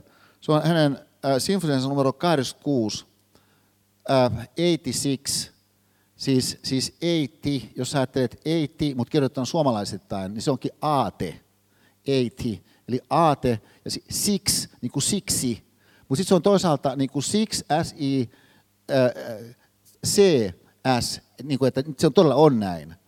Niin, niin, että siinä on tällaisia kaiken näköisiä sitten kirjoitusversiossa, joka Leifin mielestä niin kuin liittyy E. Saariseen, koska se on omistettu mulle mun visualispäivänä. Se niin näkyy tuolla se teksti niin pikkasen. Ja, ja tota, no, no, Maiso Segestä on aikamoinen niin, niin siinä assosiatiivisessa ajattelussaan, että et hän on liikenteessä semmoisella hengellä, että ikään kuin, että maailma, todellisuus, elämä, kosmos, kaiken aikaa viestii hänelle kaikenlaisilla tavoilla, josta osa on sellaisia, että ne on perinteisessä mielessä rationaalisia, mutta monet ei ole. Ja sitten hän on virittynyt niin kaiken näköisiin niin ulottuvuuksiin. Siis tämän tyyppisesti, tämän pieni sivuesimerkki. Et, et, tota, et yhdessä vaiheessa hän oli Mehiläisen sairaalassa – ja, ja sitten menin katsomaan häntä Mehiläisen sairaalaan. Ja, ja tota, no sitten kun mä olin siellä katsomassa maestoa siellä Mehiläisen sairaalassa, niin hänen puhelimensa soi, ja sitten se oli yhä, yksi hänen kapellimestari oppilaista, oli silloin Sibelius Akatemiassa tota, vielä proffana. Se oli yksi hänen oppilaista sieltä Sibelius Akatemiasta. Ja, ja tota, jo, no sitten hän niin puhuu tämän oppilansa kanssa siinä englanniksi ja, ja tota, jotakin, ja sitten yhtäkkiä hän sanoi näin, että että et, tota, että was that a cat? Ja selvästikin hän kuullut niin kissan äänen, niin sieltä niin puhelimen välityksellä, kun se hän oppilas soitti, was that a cat? No sitten selvästikin niin se, äh, hänen oppilansa vastasi, että yes, that was my cat. Koska Leif sanoi, may I speak with the cat? Että siis, monihan ei menettele näin.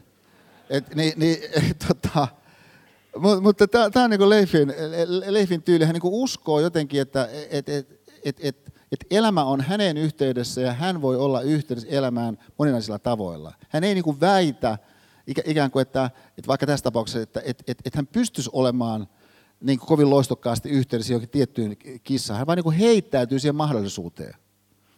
No, äh, sitten kun oli mun tämä puukotus, niin tota, äh, maista tuli katsomaan mua sinne meidän sairaalaan jossa sitten oli mua katsomassa, niin äh, Tuuli Lehti on kanssa, me tehtiin äh, tästä mun luentotyylistä niin, niin sellainen, ja sitten luentotilanteesta, mindfulness-näkökulmasta, niin, niin semmoiseen Handbook of Mindfulness teokseen, niin, niin äh, tässä pari vuotta sitten julkaistiin semmoinen artikkeli, mistä mä edelleenkin aika ylpeä, mutta hän opiskelee lääkiksessä sen ohella, että hän on valmistunut täältä Otaniemestä, tämä Tuuli, on uskomaton lahjakkuus.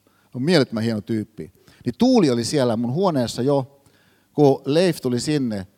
Mutta maestro on aika innostunut siis leideistä. Ja, ja, ja, ja tota, ää, niin, niin, no, maiston viritty niin valtavuuksiin saman tien siinä. Ja, ja tota, Mutta koska hänen poikansa Selim Oscar oli just siinä, niin, niin sillä kynnyksellä pitäisi valita, että mihin ää, lukioon niin, niin, pyrkis, niin, niin tuli puheeksi Ressun lukio, missä meidän pojat oli ollut. Niin, niin tota, jolloin sitten kun tuli Ressun lukio puheeksi potentiaalisesti Selim Oscarille – niin mä sanoin, että, että Ressun lukio, että Tuuli tässähän on ollut Ressun lukiossa. Koska Tuuli oli ollut Ressun lukiossa. Sitten mä jatkoin, että itse asiassa kun Tuuli kirjoitti Ressun lukiosta, niin hän kirjoitti enemmän älliä kuin kukaan koko Suomen historiassa siihen, se oli kirjoittanut. Ja, ja tota, että mikä vuosi se Tuuli olikaan? No Tuuli sanoi 2006. Sitten mä sanoin, no montako älästä tässä kirjoititkaan? Niin Leif sanoi, siis Leif, joka just on vasta tavannut koko henkilö. Leif sanoi kahdeksan. Tuuli sanoi missä tiesit, että oli kahdeksan? 2006, kahdeksan, tämä huone numero kahdeksan, kahdeksan. no en mä nyt tätä niin teekkareille ehkä tai laskentatoimen puitteissa kauheasti suosittele joka yhteyteen, mutta sä voit uskoa, että, että asioilla on jotain tuommoisia yhteyksiä, siis tämä kahdeksan, tämän seurauksena taas mun kannalta, niin synnyttikin tämmöisen tavallaan niin kuin erityiskysymyksen. Että jos ajatellaan näin, että okei, että et, et, et, tota, et, et, niin kuin, että kahdeksan, sä voit ajatella sitä, niin jonakin semmoisena, että siinä on joku niin kuin, tavallaan kaksi, mitkä onkin niin kuin, täysin yhdessä. Tässä voit ajatella, että se on tavallaan niin kuin äärettömyys niin kuin erektiossa. Ne, ne on, on tällainen tota, Leif-ajatus kahdeksikosta. Ja, ja, ja siis tämä syy, miksi mä tämän mainitsin tässä nolousvapaan vyöhykkeen ympäristössä on, että nythän se saattaa olla, että sun oma mieli saa kiinni jostain mahdollisuudesta. Jonkun semmoisen avauksen seurauksena, joka on tavallaan ihan tosi irrationaalinen. Siis, siis huomatkaa, että, että silloin kun me ollaan liikkeellä tehtävä orientoituneesti, niin meidän ei kannata ihan hirveästi pomppia kaiken näköiseen, koska on liian paljon kaiken näköistä, että jos sä niin avaat kaiken näköisyyden oven, niin se melko varmaan haittaa sitä jonkun tehtävän suoritusta. Koska on kaiken näköisiä aikapaine, mitä pitää saada aikaiseksi niin, niin, niin sen tehtävän kannalta. Niin näin ollen, heti kun sulla on joku tehtävä horisontti, joku, joku tehtävälista, joku, joku tehtävällisyys, tehtäväontologia annettuna, niin saman tien itsessä on annettu tietysti orientaatio, joka lähtee optimoimaan suhteessa niihin tehtäviin.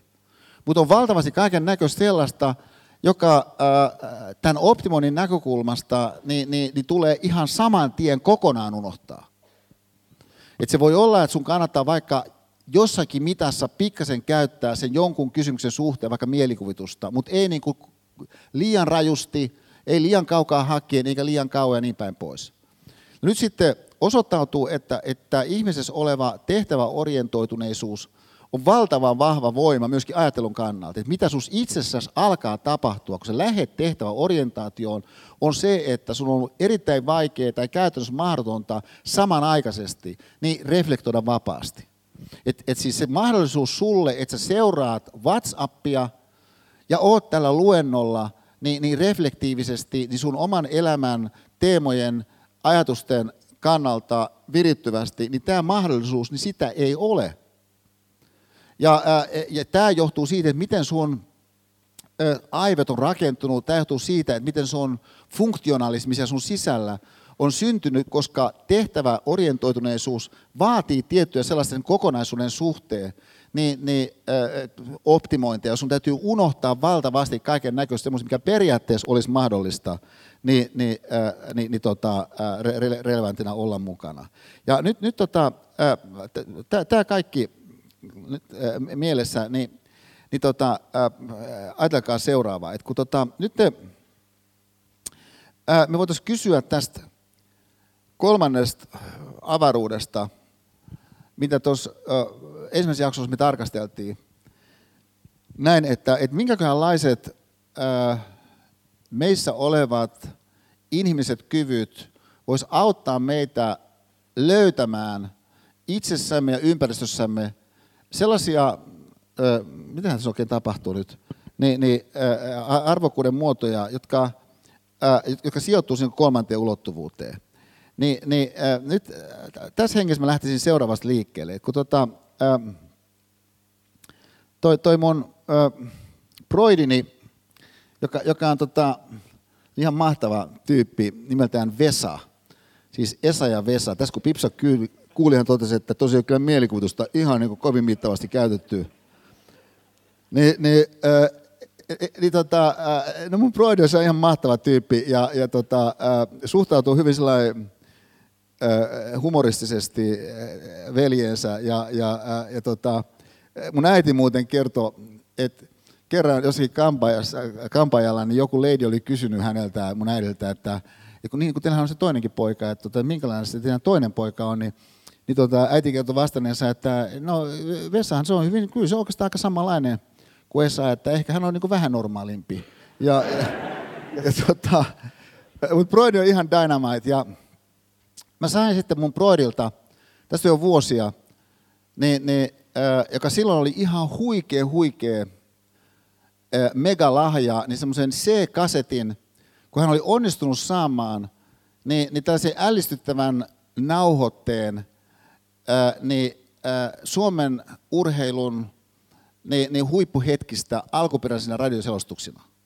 Se oli siis aivan jotain huikeaa. Nythän nämä erilaiset arkistot on avautuneet, kaikenlaiset areenat käytössä ja muuta. Mutta se oli aivan jotakin huikeaa, että mä sain Broidilta niin tällaisen nauhoitteen se C-kasetilla. Se oli mulla niin aina autossa, kun menin johonkin tärkeisiin tilanteisiin, mä kuuntelin sieltä niin kuin Suomen urheilun huippuhetkiä, siis just jotakin vaikka Lasse Virenin niin kuin kultajuoksuja, kun viimeinen kierros alkaa, siis että mä monta kertaa aivan niin kuin hiestä jännitin, että voittaako Lasse. Niin, niin, niin tota, Mutta mut ehkä kaikkein vaikuttavin niin, niin pätkä siinä mun Brodilt saamassa niin, niin C-kasetissa niin oli tota, niin Pekka Tiilikaisen selostus Helsingin olympialaisten avajaisista. Ja, ja äh, tietenkin, kun tämä oli ennen televisiokautta, niin, niin se poljento, niin, niin se, se, se rytmi, se on paljon sellainen vakaampi, se on niin kiiruhtava kuin se nykyisin on. Mutta kyllä se on siis valtava se Pekka Tiilikaisen selostus. Myöskin kun ajattelee sen tilanteen, siis vuosi 52, että jos ajattelet, että et, et, et, et siinä on siis sota päättynyt, niin kahdeksan vuotta aikaisemmin, kahdeksan vuotta. Siinä on 400 000 ihmistä on uudelleen asutettu, 400 000. Ja, ja, ja, ja, ja kuinka henkeä salpaava oli se ylipäätänsä koko sodan lopputulos Suomen kannalta meidän säilyessä itsenäisenä. Se on ihan jotain järsyttävää. Ja sitten on olympialaiset ja tietenkin siis olympialaisissahan yksi tällainen erikoisladattu hetki, huomakkaa tämä kapteeni laskee alkulähdön, se on niin kuin al, tietyllä tavalla ladattu hetki, joka saatetaan käyntiin, on se hetki, kun olympia tuli tuodaan stadionille. Tämä on niin kuin erikoisladattu hetki. Jos te ajattelette sitä, sitä hetkeä siellä sitten koleessa säässä Helsingin olympiastadionilla, kun odotetaan, että, että olympia tuli tuodaan stadionille. Kuinka niin kuin valtava hetki se on, niin kuin koko maailman edessä ollaan nyt me suomalaiset. Ja, ja, ja tota, kun siellä sitten valotaululle syttyy kirjaimet, soidun tuo stadionille Paavo Nurmi. Hän on tässä vaiheessa 55-vuotias turkulainen mieshenkilö, mikä tarkoittaa sitä, että hänen fyysinen olemuksensa ei ole samanlainen kuin se oli ollut 30 vuotta aikaisemmin hänen voittaessaan niin yhdeksän kultamitalia olympialaisissa. Yhdeksän. Niin, niin, niin tota, äh, siis tämä on se tilanne. Soidun tuosta tänne Paavo Nurmi. Äh, tämän, tämän koko asetelman myöskin liikuttavuutta mun kannalta lisää se tietoisuus, että et, et mun vanhemmat oli siellä stadionilla seisomapaikoilla nuorena rakastavaisina – äitini kertoi niin, niin, ää, tietyllä ylpeydellä, että kun isä oli tosi laittautunut, he, he, he tota, jollakin isän ää, serkulla oli yötä täällä Helsingissä, niin, niin, niin tota, sitten kun ne kä- käveli kaupungille, isä oli niin komeen näköinen, että, että äiti kertoi, että, että, että, tota, että monet oletti, että hänen, hänen täytyy olla urheilija. Ja, ja tota, mutta se ajatus mun vanhemmista nuorena rakastavaisina siellä seisoma katsomossa.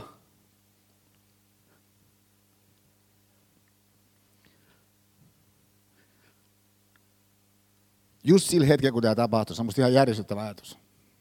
Siis ylipäänsä ajatus mun vanhemmista nuorena rakastavaisena.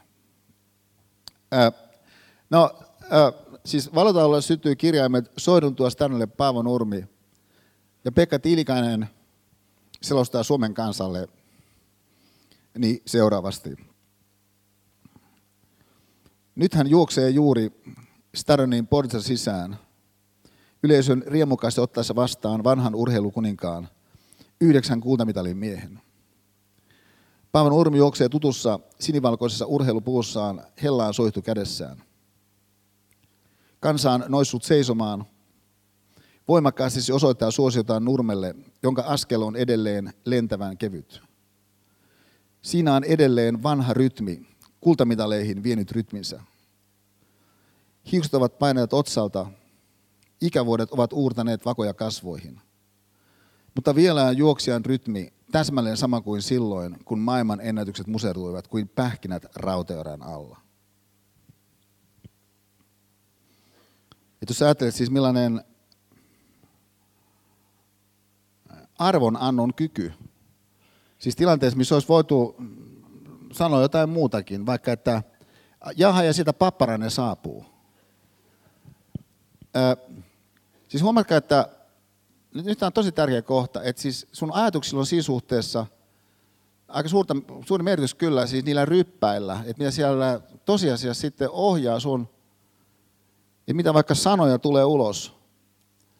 Että ei se ole mitenkään niissä asioissa itsessään, niin se arvo sillä tavalla päälle liimattu, että sieltä hyökkää sun tajuntaan saman tien se arvo. Että toi Timonen esimerkki nyt viimeistään, niin, niin ton osoittaa. Että siinä arvo ei välttämättä hyökkää siitä itse ilmiöstä, vaikka sä kuinka katsot sitä silti välttämättä näe sitä tietynlaista arvoa siinä, joka voikin olla fundamentaalinen arvo itse asiassa. Tästä sitten seuraa mun mielestä, niin meille tarve kehittää meidän ajattelua erikoisesti niiltä osin, kun se liittyy arvonannon kyvykkyyteen. Siis sun kyky antaa arvoa ei ole valmiiksi annettu kyky, vaan se on jotain sellaista, joka voi esimerkiksi tämän kevään kuluessa kehittyä. No nyt sitten tämä sun kyky antaa arvoa vaikka itselle sellaisessa tilanteessa, missä sä ää, ponnistelet jonkun vaikka vaikean kanssa – tai, tai sun kyky antaa arvoa jollekin vaikka sun vanhemmille tai isovanhemmille suhteessa johonkin sellaiseen asiaan, mihin myöskin liittyy jotain sellaista, että sun mielestä se olisi pitänyt olla toisin, niin voi olla sitä kykyä. Että sä näet sen jonkun sellaisen ää, loppujen lopuksi pintapuutteen läpi siihen johonkin fundamentaalisempaan siinä jossakin asiassa. Ja, ja ää, niin, niin ää, arvon annon kyky Ö, niin, ups, nyt tämä jälleen jotenkin jumiutuu. Siis tämä, tota, se on se vähän toisella tavalla seuraavasti, että et, et kun, y, yksi tällainen artisti, josta mä olen tosi innostunut, myöskin artistina, mutta mut myöskin tällaisena hahmona, on tuo Lady Gaga, niin, niin, niin tämä on sellainen ää, pieni haastattelupätkä mihin mä usein palaan. Musta on kiinnostava ja, ja eteenpäin linjoittava. Et, et, et siis, tuosta Time-lehdestä, jota mä opiskeluajoista lähtien olen tilannut ja seurannut, tuo Time-lehti, niin siinä on tämmöinen Ten Questions, tämmöinen palsta. Ei joka numero sana silloin tällöin, ja, ja tunnettuja henkilöitä, jotka sitten kommentoi asioita omasta näkökulmastaan. No tässä Lady Gaga tuo esiin siis sen pointin, jonka mukaan hän nyt hyvin paljon pyrkii työskentelemään myöskin asiantuntijoiden kanssa, koska hän haluaisi tehdä tuollaisesta ystävällisestä rakkaudellisuudesta niin, niin hohdokasta. Ja sitä kautta ää, tavallisempaa. Et, et, et musta niin aika, aika jännä ajatus ystävällisestä rakkaudellisuudesta. Että et, et siis tietenkin ää, epäsuora ää, väittämä, mikä tähän hahmotukseen sisältyy, on se väittämä, että, että näin ei tällä hetkellä ole. Että ystävällistä rakkaudellisuutta, niin ei pidetä mitenkään erikoiseen ohdokkaana. No nyt tämä, että et, et jotenkin vaikka kiltteyttä, vaikka siis sitä, mitä voisi kutsua niin kuin decencyksi, että et, et, et, et, niin että ihminen on jollakin tavalla kohtuullinen, että et ihminen osoittaa niin kuin malttia, että et, presidentti Ahtsari käyttää ilmaisua ää, tolkku, niin, niin se, että ihminen ää, on, niin kuin tolkun ihminen, niin, niin monasti se ei sitten ää, se aiheuta sitä, että hän saisi siitä jotakin gloria-pisteitä jossakin porukassa. Että usein porukat on sillä tavalla virittynyt, että ne etsii ikään kuin sitä maalintekijää. Ehkä sitten jotakin sellaista, joka niin kuin tukee suoraan sitä niin kuin maalin tekemistä. Mutta sellaiset erilaiset mahdollistajat usein ne, ne äh, kyllä jää oikeastaan sinne marginaaliin. Ja, äh, ja tota, äh, joka voisi sanoa nyt tässä kohdassa, niin tematisoituu vähän uudesta suunnasta – ja sitä kautta tuo myöskin sen kysymyksen taas meille tarkasteluun, että okei, että, että onko tämä jotain sellaista ajattelua ehkä, että kun sä ajattelet sitä ajattelua, niitä ajatteluryppäitä, mitkä tosiasiassa ohjaa sun toimintaa, sitä mitä tapahtuu yksittäisinä päivinä vaikkapa, niin kuinka paljon siellä ryppäissä on mukana tuollainen ystävällinen rakkaudellisuus? Vai onko se kenties niin, että siellä on jotakin muita siinä ryppäässä ajatuksia, semmoisia, jotka oikeastaan varjosta aika lailla sitä sun mahdollista niin, niin ystävällisen rakkaudellisuuden, arvonannon, myötätunnon, niin tietynlaisen niin armollisuuden niin, niin, et, ajatusta. Niin, äh, oli semmoista kontekstia, että, että, tota, että kun nythän Oskarit on taas tulossa, niin viime vuonna, niin mä olin ihan tosi hämmästynyt silloin, kun nehän näytetään Suomessakin niin, niin, suorana, mutta ne tulee semmoiseen aikaan, että se on aika epätoivoista niin, niin katsoo nyt Oskareita niin suorana. Jos sä oot jossain niin normaalin tyyppisessä rytmissä, mutta eihän Pipsa ole missään normaalin tyyppisessä rytmissä. Niin, no eihän telkkaria katsele, mutta mä olin kuitenkin sitten aamulla ihan tosi hämmästynyt, kun hän sanoi mulle, että et, tota, että et, et, et kuule, oli aika vaikuttava yksi musiikkiesitys tuossa Oskar Kaarassa. Että et sun ihaileman Lady Gaga esiintyi siellä, sanoi Pipsa. Ja, ja tämä oli erittäin jotenkin niin hämmästyttävää. Sitten hän jatkoi, että se oli siis tosi vaikuttava esitys. Sun kannattaa katsoa, se tulee tänään kai niin kuin lyhennelmänä uusinta juttu. Että sun ehkä, mä luulen, että se kiinnostaa se, että se on, se on aika vaikuttava. Siis se oli musta ihan tosi hämmästyttävää, että Pipsa jostakin kevyen musiikin, pop-musiikin jostakin esityksestä olisi tuolla tavalla vaikuttunut, koska ei hän ole sillä äh, tota, äh, niin kuin ihminen, johon, johonka joku niin kuin pop-biisi voisi niin kuin kauhean järisyttävää vaikutusta tehdä. Ja, ja, ja tota, mä olin ihan tosiaan, mikä tuommoinen voi olla. Ja, no sitten tosiaan sitten, siinä tuli sitten illan suussa semmoinen joku kooste. Ja, ja, ja tota, ää, sitten, sitten hän jälleen sanoi mulle poikkeuksessa, että mun mielestä sun kyllä kannattaa tuo katsoa. Ja, no ihan niin kuin, mitä hittoa tämä. Ja, no, no sittenhän sieltä ennen pitkään tosiaan tilanne oli se, että sieltä tuli Lady Gaga näkyviin. Ja, ja, ja tota, äh, kun hän tuli näkyviin, niin mä olin, mä olin jälleen hämmästynyt, koska äh, siis hän nimenomaan Lady Gaga, niin ne ekspressoi myöskin pukeutumisellaan, äh, jos, jos hän siis ylittää tyypillisesti kaikki tähän asti niin, niin, ää, tiedostetut rajat. Että hän niin vetää todella överiksi niin pukeutumisen suunnalla niin kuin sen stage actin. Ja, ja tota, no nythän on tämmöisen valkoisen flyygelin takana niin kuin valkoisissa kamppeissa. Mä mitä ihmettä? Ja, ja tota, sitten alkaa niin kuin vetää tätä biisiä, Till it happens to you. Niin, niin, joka sitten sen lisäksi on hänen siis ensimmäinen niin tällainen Oscar-ehdokkuus, just tämä biisi tietystä elokuvasta – hän alkaa sitä, niin sitä kappaletta esittää. Mun mielestä jotenkin niin kuin hämmästyttävän ää, täysillä. Että se ikään kuin ei ole vain esitys, vaan se on niin kuin jollakin tavalla, että se on niin kuin enemmän nyt pelissä kuin vaan tuo esitys. Sitten niin kuin näyttää tuo niin porukka takana, mikä porukka tuo oikein on. No sitten tuossa oikeassa kuvassa on se, mitä se niin osoittautuu, että se sitten on, kun se tulee sieltä niin lähemmäksi, että sitten ympäröi Lady Gagan tämä ryhmä näitä ihmisiä, jotka ovat olleet niin, niin seksuaalisen hyväksikäytön kohteita. Ja joilla sitten lukee niin, niin käsivarsissa tyyppiä It happened to me. Ja, ja, ja tota, ää, ää, no mä olen tässä kyllä niin kuin tosi vaikuttunut sitten Pipsasin, oli tässä vaiheessa tullut paikalle kanssa ja sanoi, että et, et, et, tota, äh, Lady Gaga on itse todennut, että hän on myöskin ollut seksuaalisen hyväksikäytön uhri. No, musta tämä oli kyllä ihan valtavaa. Niin, niin myöskin siinä suhteessa, että jos ajattelet, että nämä on tavallisia ihmisiä, ketä siellä nyt on lavalla jossakin Oscar-kaalassa. Ja, ja et, et kun me ensimmäisellä luennolla pikkasen kosketeltiin sitä, että, että joku ihminen voi olla nuori ihminen, hän voi olla 22-vuotias vaikka, mutta yhtä ja toista on silti voinut tapahtua jo nyt sellaista, mikä jollakin tavalla on, on, on, on niin kuin jättänyt jo, jo, jonkin haavan siihen ihmiseen. Niin se voi olla aika symbolistakin, minkä on se jättänyt. Sitten se voi olla, että siinä on fyysisesti mukana, mutta mitä tahansa siinä on mukana, niin kuitenkin elämä eletään eteenpäin. Mutta saattaa olla niin, että se jokin, mitä on tapahtunut, niin, niin pitääkin sitten sitä rautaotteessaan sitä äh, ihmistä, niin tämä todella on enemmän kuin se, että mistäköhän biisilistassa mä voin niinku valita biisejä. Mutta se on silti rakenteellisesti samansuuntainen.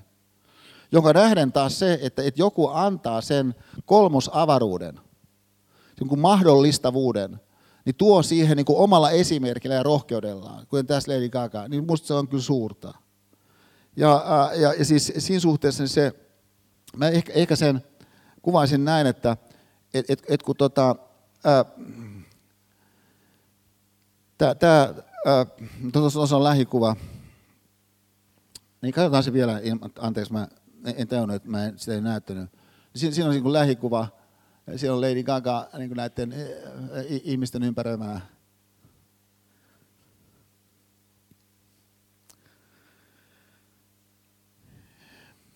Niin, äh, siis huomakkaa, että tässä on myös se rakenteellinen yhtäläisyys siihen, siihen meidän ensimmäisen äh, jakson äh, päättävä esimerkki, että jos sä ajattelet sitä Sikakon kapteenia, niin se, se, se, se Sikakon kapteeni käyttää tietyn tilanteen tietyllä tavalla, joka ei ole niin kuin itsestäänselvyys, käytä sen noin. No vastaavalla tavalla, että jos, jos joku kappale, joku, joku niin kuin Oscar-nomini, niin ei, ei, ei ole sanottu heti se, no miten sä käytät sen tilanteen. Ja, ja et, et, tota, et, et, et, et, sanotaan, kun Meryl Streep, mä huomasin, on yksi niin naispääosan ehdokkaista. No kuvitellaan, että hän saisi niin sen nyt. Kun hän menee sinne eteen, mä veikkaan, että sieltä kyllä tulee jotain kanssa. Ja, ja, ja, ja mä en tarkoita, että niin pitäisi tulla jotenkin tietysti, vaan että, että ihminen voi käyttää niitä tilanteita, missä hän on, niin, niin, niin kuin sen, sen, sen, sen, sen, sen kysymyksen ja, ja, ja linjauksen ja suuntautumisen hyväksi, mitä hän on ehkä sitten reflektiivisesti punninut, että kuinka tärkeä mulle tuo joku juttu on. Mutta mut se, että se, et, et, et, onko se henkilö sen punninnut, niin sä et pysty sitä tekemään siinä, välttämättä siinä tilanteessa. Sun kannattaa tehdä se erikseen. Niin tämä maailma, niin äh, mä haluaisin sitä meidän, nyt tämän äh, toisen jakson pikku videon pätkällä äh, havainnollista. Tämä, tämä meidän toisen pätkä videopätkä, toisen jakson videopätkä, niin, niin on taustaltaan seuraava, että et, et, tota, äh, yksihän tota,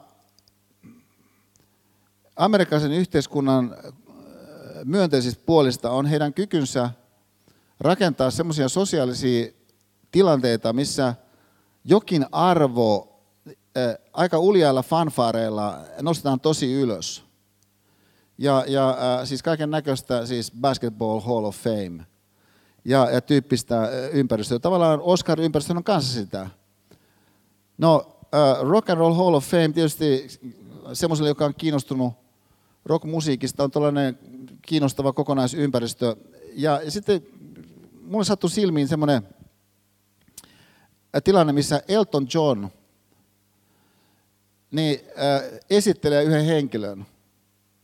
Niin tänne Rock and Roll Hall of Fameen, kun se on rakenne siinä, että aina joku stara esittelee jonkun sellaisen henkilön, joka nostetaan sinne Rock and Roll Hall of Fameen. Niin Elton esittelee tämmöisen Leon Russell-nimisen henkilön. Niin mä olin ihan hämmästynyt, kuka tämmöinen Leon Russell on.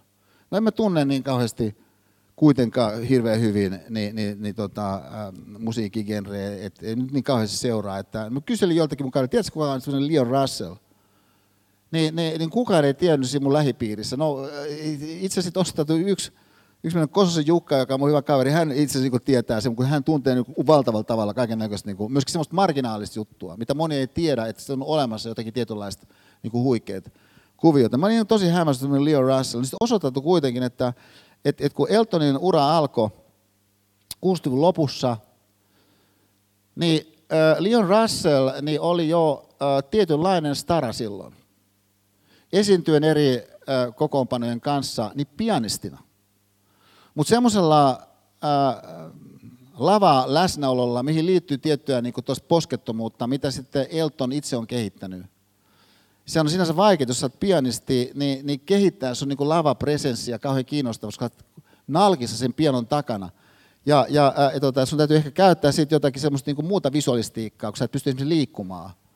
Ja, ja, ja tota, no, Leon Russell teki tätä siis 60-luvun lopussa, 70-luvun alussa. Ja, ja, ja sitten ää, lisäksi soitti semmoisella tavalla, laulu semmoisella tavalla, että, että Elton oli siitä niin kuin innostunut, että hei, että toisella suuntaan, mihin haluan mennä. Ja he tapas. Ja, ja, ja Elton kertoo, ja hän käyttää sen siis, sanoo sen tässä muodossa, että kuinka uh, sweet and kind, niin, niin, uh, niin tämä hänen kannaltaan Stara oli. And he gave me recipe to my voice, which I use to this day. Hän antoi mulle reseptin, millä mä käyttää ääntä, mä käytän sitä ainakin päivänä. Ja, ja tota, uh, mutta sitten hän ne, ne menetti silmistään tämän Leon Russellin, joka on tämmöinen kolmannen avaruuden toimija niin, niin rockmusiikin genressä. Ja, ja, ja tota, et, et hän ei ole siis niin se frontline-henkilö. Ja, ja tota, kymmeniksi vuosiksi, kunnes hän sitten yhtäkkiä lomallaan Afrikassa Elton törmää uudelleen Leon Russellin ja ottaa hänen yhteyttä. Mutta tässä vaiheessa Leon Russell, jo niin kuin fyysisesti huonokuntoisena, ja, ja, ja erilaisilla muilla tavalla el, el, elämän kolhuja saanella, niin, niin tota, on aika huonossa jamassa. Niin just tällä hetkellä Elton soittaa. Niin, niin, niin siinä kontekstissa on nyt tämä, tämä, tämä tota Eltonin puhe, ja, ja tota, mä, mä, mä, mä näytän sitä ensin vajan pari minuuttia, ja sitten mä hyppään vähän eteenpäin. Siinä on semmoinen, siinä, ää, siinä tosiasiassa tilanteessa on näytetty semmoinen videokooste Leon Russellista, mutta ei mennä siihen nyt. Ja, ja, ja sitten tota, hänen, hänen niin vastauspuhe. Tämä on ehkä vajaa, ää, vajaa neljä minuuttia tämä kokonaisuus, tai kolme ja puoli.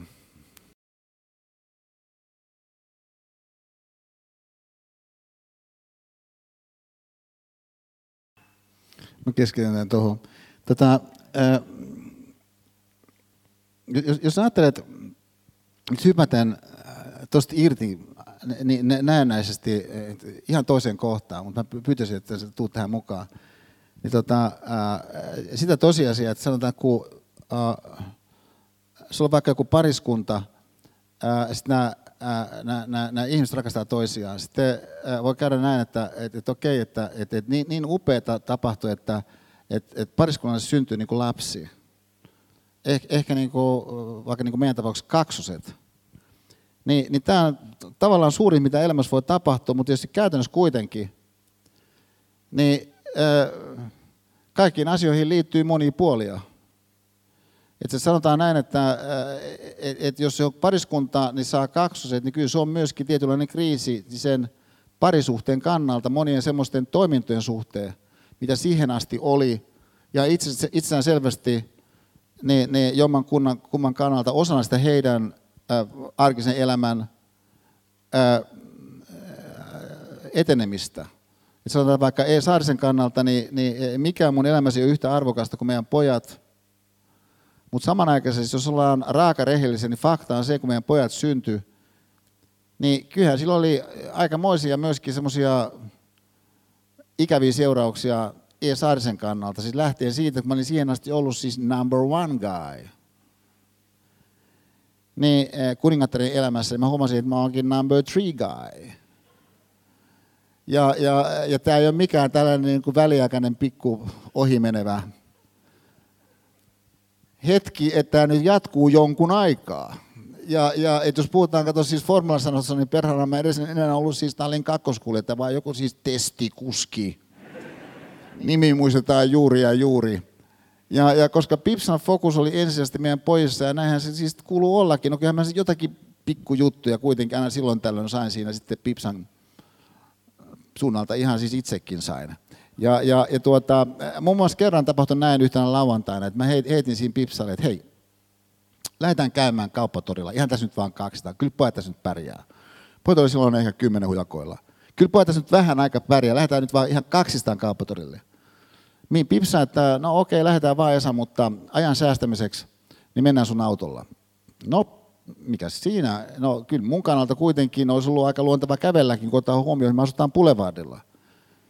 Niin, niin musta olisi ihan hieno olla siinä, kun kävellä Boulevardia, ja näin. Ja, ja nämä niin kuin, mun mielestä upeimpia katuja, mikä koko Suomessa on, mutta meillä on demokratia perheessä. Hyvin tiukka, että et siis kaikki saa äänestää. Mutta ainoastaan Pipsan ääni lasketaan. Niin nyt kun hän on tässä äänestänyt, että tässä mennään autolla, niin se tarkoittaa, että tässä sitten mennään autolla. Siinä sitten tullaan autoa alas Espaa.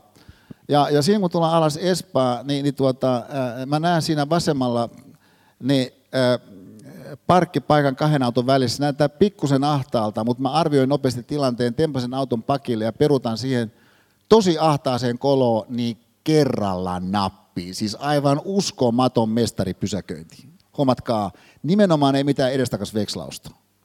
Nimenomaan ei mitään, että auto nyt törröttämään nöyryyttävästi siihen välikköön, ei kato täydellinen rytmi sisään tulos, siis aivan häikäisevä taskupysäköinti Peruut, peruuttamalla siinä kato ja pipsa kyydissä, joka sanoo, Esa sun kyydissä on kiva olla, kun pysäköitkin niin hyvin. No mä olin aivan pokkana, mutta mielessäni ajattelin, että toi meni aika mukavasti.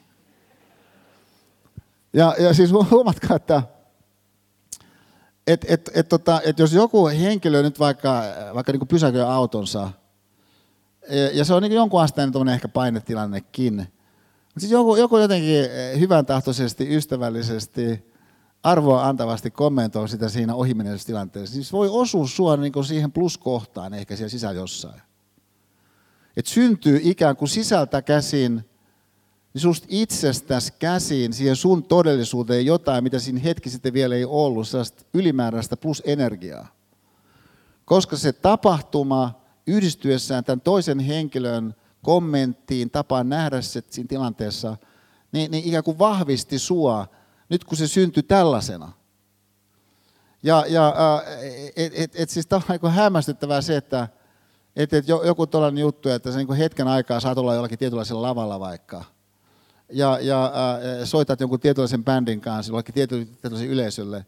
Et se voi olla ihan niin kuin valtava juttu jollekulle. Niin kuin tavallaan se, että et, et, et että on siis tämä sama logiikka, mutta vaan niin kuin valtavasti isommassa mittakaavassa. Ja se logiikka on se, että tapahtuu jotain ää, sellaista, minkä seurauksen jonkun henkilön pluskohtaan osutaan. Niin on logiikkaa, mitä sun on kyllä aika vaikea kiistää, että kun sä osallistut tämmöiseen logiikkaan kaiken aikaa, niin luultavasti suht laimeesti. Koska sä et luultavasti ihan hirveästi ajattele sitä, että miten ne erilaiset tilanteet, mikä sä jaat toisten ihmisten kanssa, heidän kannaltaan kokemuksellisesti, ne, ne jäsentyy. Funktiona siitä, että miten sä tulit siihen paikalle, miten sä katsoit kun sä tulit sinne paikalle, minkä olosinä sä olit siinä, olitko sä kiinnostunut heistä jollakin tavalla, katsoitko sä miten heitä silmiin, Tämä kaikki vaikuttaa siihen, että osutaanko heitä pluskohtaa vai ei. Siis jokaisella ihmisellä on sisällä sellaisia asioita, mitä esimerkiksi se henkilö rakastaa. Kun viittasin tähän ensimmäisessä jaksossa, siis tähän, tähän äh, Princess Pipsan, tähän, että, että mä hetken päästä saan tehdä, mitä mä rakastan tehdä. Niin näiltä osin hän on niin tietoinen siitä, missä se pluskohta on. Mutta monella niin kuin, ne pluskohdat voi olla sellaisia, että sä et niin välttämättä tiedä se jonkun tekemisen kautta, että missä sillä toisella on. Et sä välttämättä tiedä, kuinka innostunut niin, niin joku henkilö on jostakin pohjalaisesta talonpoikaishuonekalusta. Jokuhan saattaa olla tosi innostunut. Sen seurauksena hän on niin kuin, ihan niin kuin pikkulapsesta käsin lähtien niin iso isänsä kanssa niin kuin nähnyt, kun hänen isoisensa on niin kuin mestari. Että kuinka, niin kuin, kuinka kauniilla tavalla niin kuin isoissa katsoo sitä jotakin niin kuin huonekalua. Jotakin niin kuin liimausta siinä. Ja, ja, ja, ja tota, että et se jotenkin on niin kuin tullut suhun mukaan. Niin moni ei ehkä niin kuin arvaa sitä. Että et mitä sulle merkitsee joku, joku, joku, joku, joku niin kuin, äh, sellainen tekeminen, mille tekemiselle siinä ympäristössä, missä sä enimmäkseen jossakin vaikka Otanimessa toimit, niin ei ole sellaista niin kuin valmista hohtoa. Ja, ja et, et jos valmis hohto on olemassa, niin silloin tietenkin joku, va, vaikka että et, et, et, et, et sä olet niin laskuvarijääkärinä, sä niin jatkat edelleen tätä niin laskuvarjohyppyä. Ja, ja, ja, ja tota, niin, niin, niin moni että hei hei, toi on hohdokasta. Ja, ja, ja tämä ei mikään siis niin vähättely. Et se on ainoastaan, että hyvin harvat täyttää tuon kriteerin, että pidetään niin hohdon kanssa jotain sellaista, mitä joku saattaa kuitenkin rakastaa. Mutta joku toinenhan saattaisi olla siitä kiinnostunut. Ja miksi hän on saattaisi olla siitä kiinnostunut? No siitä syystä hän haluaa rikastaa itseään, että et hetkinen, että tuolla on tuollaisia nyansseja, enpä ollut niin ajatell- tullut ajatelleeksi sitä. Enpä ollut ajatelleeksi, että et, et, et tuoli voi pysyä kasassa ilman niin liimaa, että onpa niin huikeeta. Ja, ja, ja, ja tota, että et, et, et tässä on kaiken näköistä sellaista, mitä en ole tullut ajatelleeksi, mutta tämä toinen on tullut ne ajatelleeksi. Nyt hän sattui tähän, no miksi me jakaisi tätä hänen todellisuuttaan. Ja sitä kautta myöskin sitten pääsis niin siinä mun omassa arvonannon kyvyssäni ehkä vähän eteenpäin. Kun mä löytäisinkin tapoja arvostaa sitä toisenlaista, mikä se toinen on vaikka sen suhteen, mikä hänen opintosuuntansa on. Et mehän tiedetään tämä, että täällä on eri opintosuuntien ihmisiä tässä salissa tällä hetkellä. Nyt sitten tämä tarkoittaa sitten sun kannalta sitä, että mikä tahansa sun opintosuunta on, sä et ole voinut välttää siltä, ettei jotakin yleisiä kuvia sulle ole syntynyt sitten jostakin toisesta opintosuunnasta.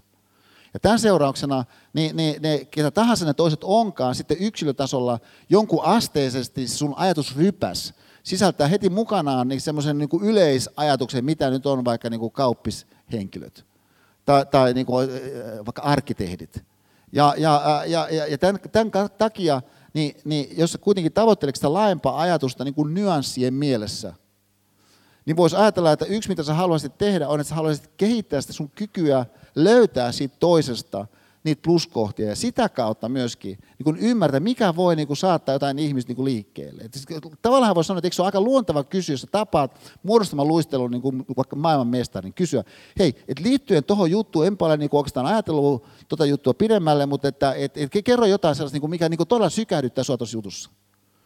Ja se henkilö voi kertoa, no se, se hetki, kun ollaan just, just on suoritus alkamassa, niin kuin MM-kisat, ja sitten sä kuulet sieltä takaa, kun Kisumian kapteeni sanoo 5, 6, 7, 8.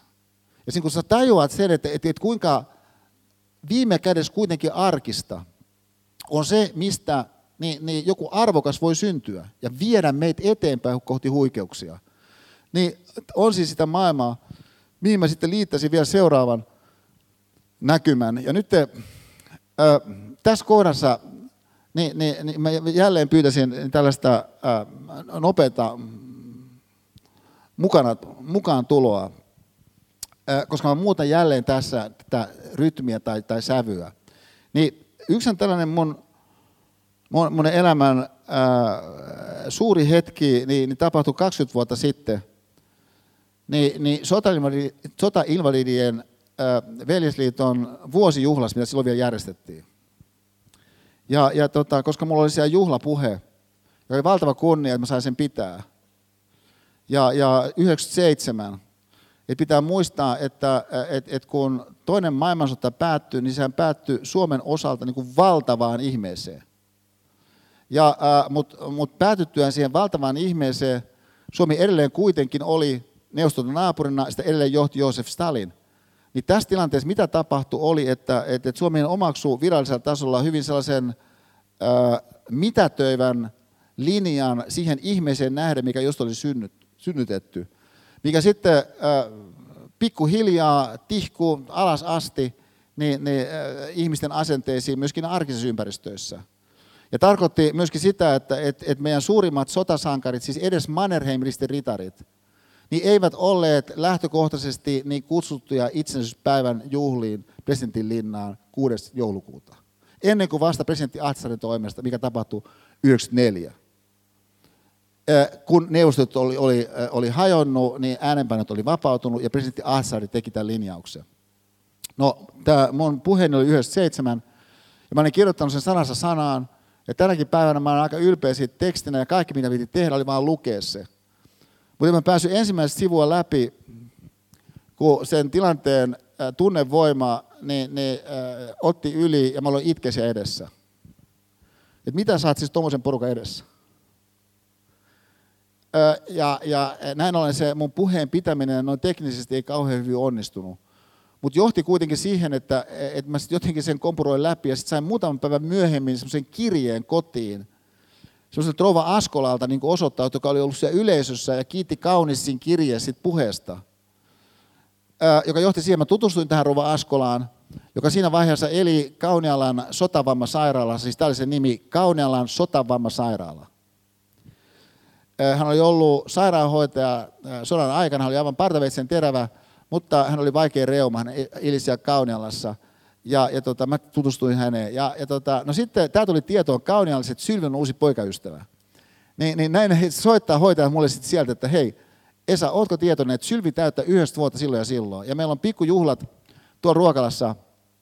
Niin äh, hänen kunniakseen on tosi hienoa, jos pääsit tulemaan. Ja, ja tota, no päivä oli mulle mahdollinen, siinä mä sitten menen, liityn siinä jonoon, onnettelette jonoon, ja, ja tota, äh, siellä oli rouva Askola, hän oli ihan uskomattoman lyhyt, mutta ihanan näköisen, hän oli semmoinen sinivalkoinen kukkakruunu päässä siinä ottamassa onnetteletta vastaan, ja sitten tulee mun vuoro, mulla oli siinä komeat ruusut, siis pitkät komeat ruusut, hän oli niin lyhyt, ne oli ehkä niin kuin puolet rouva Askolan pituudesta. Nämä, nämä, nämä, ruusut, ja mä niin ojennan esille jonkinlaisen niin maailmanmiehen tyylillä. Äh, ja muistan, kun mä olin hämmästynyt, kun Rova Askola jotenkin ei tuntunut olevan niin fokusoitunut siihen, mitä mä olin hänen siinä antamassa. Et mulla kävi mielessä, että onko mun takana tulossa jotakin hänen kannalta erikoisen tärkeitä ihmisiä. Mutta näin ei ollut. Vaan se syy siinä selvisi saman tien. Hän halusi käyttää sen tilanteen tietyllä tavalla. Hän oli ehkä nähnyt mut sieltä jonossa, tulossa ja niin kuin tehnyt tietyt niin kuin päätökset. Siis samalla tavalla kuin tämä Sikakon kapteeni, niin oli tehnyt tietyt päätökset, että jos tämä ottelu päättyy meille, niin mitä mä teen? Ja, ja tota, tai Lady Gaga tietenkin tuossa niin tehnyt, tietysti hän on joutunut tekemään päätöksiä aikaisemmin, niin, mutta Rova Asko ei nähnyt, mutta sieltä hän oli tehnyt päätöksiä. Mitä se oli? oli. Hän otti ne ruusut vastaan, pisti syrjään, ottamaan käsistä kiinni, katso silmiä ja sanoi näin, että voi onnea, että sinä tulit. Koska on yksi asia, mistä olen halunnut sinulle sanoa. Ja se asia on se, että minä rukoilen sinun puolestasi. Sen johdosta, että sinä puhut perheiden puolesta ja lasten puolesta ja inhimillisen lämmön puolesta semmoisella tavalla, että ihmiset sitä kuuntelevat.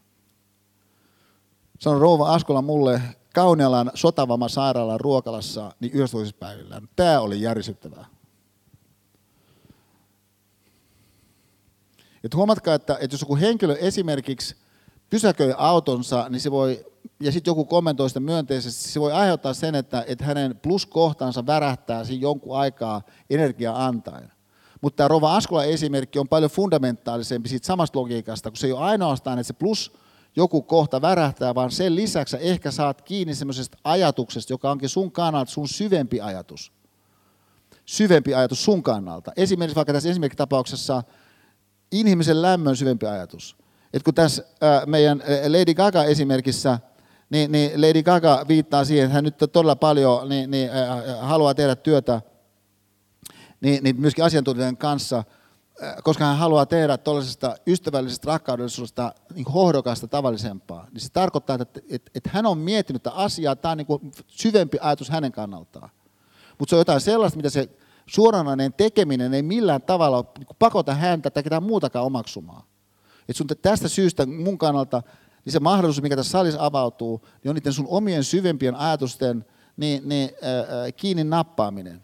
Ja sitä kautta niin läpi ajatteleminen, joka kautta sitten taas se sun kolmas avaruus niin voikin avautua toisiin ihmisiin nähden, mä uskon, oleellisesti rikkaampana kuin ilman sitä ajattelun prosessia ja reflektiota olisi tapahtunut. Bongs hyvät ystävät, siihen piste. Kiitoksia keskittymisestä ja ensi viikolla nähdään taas uudelleen. Kiitoksia. Thank you.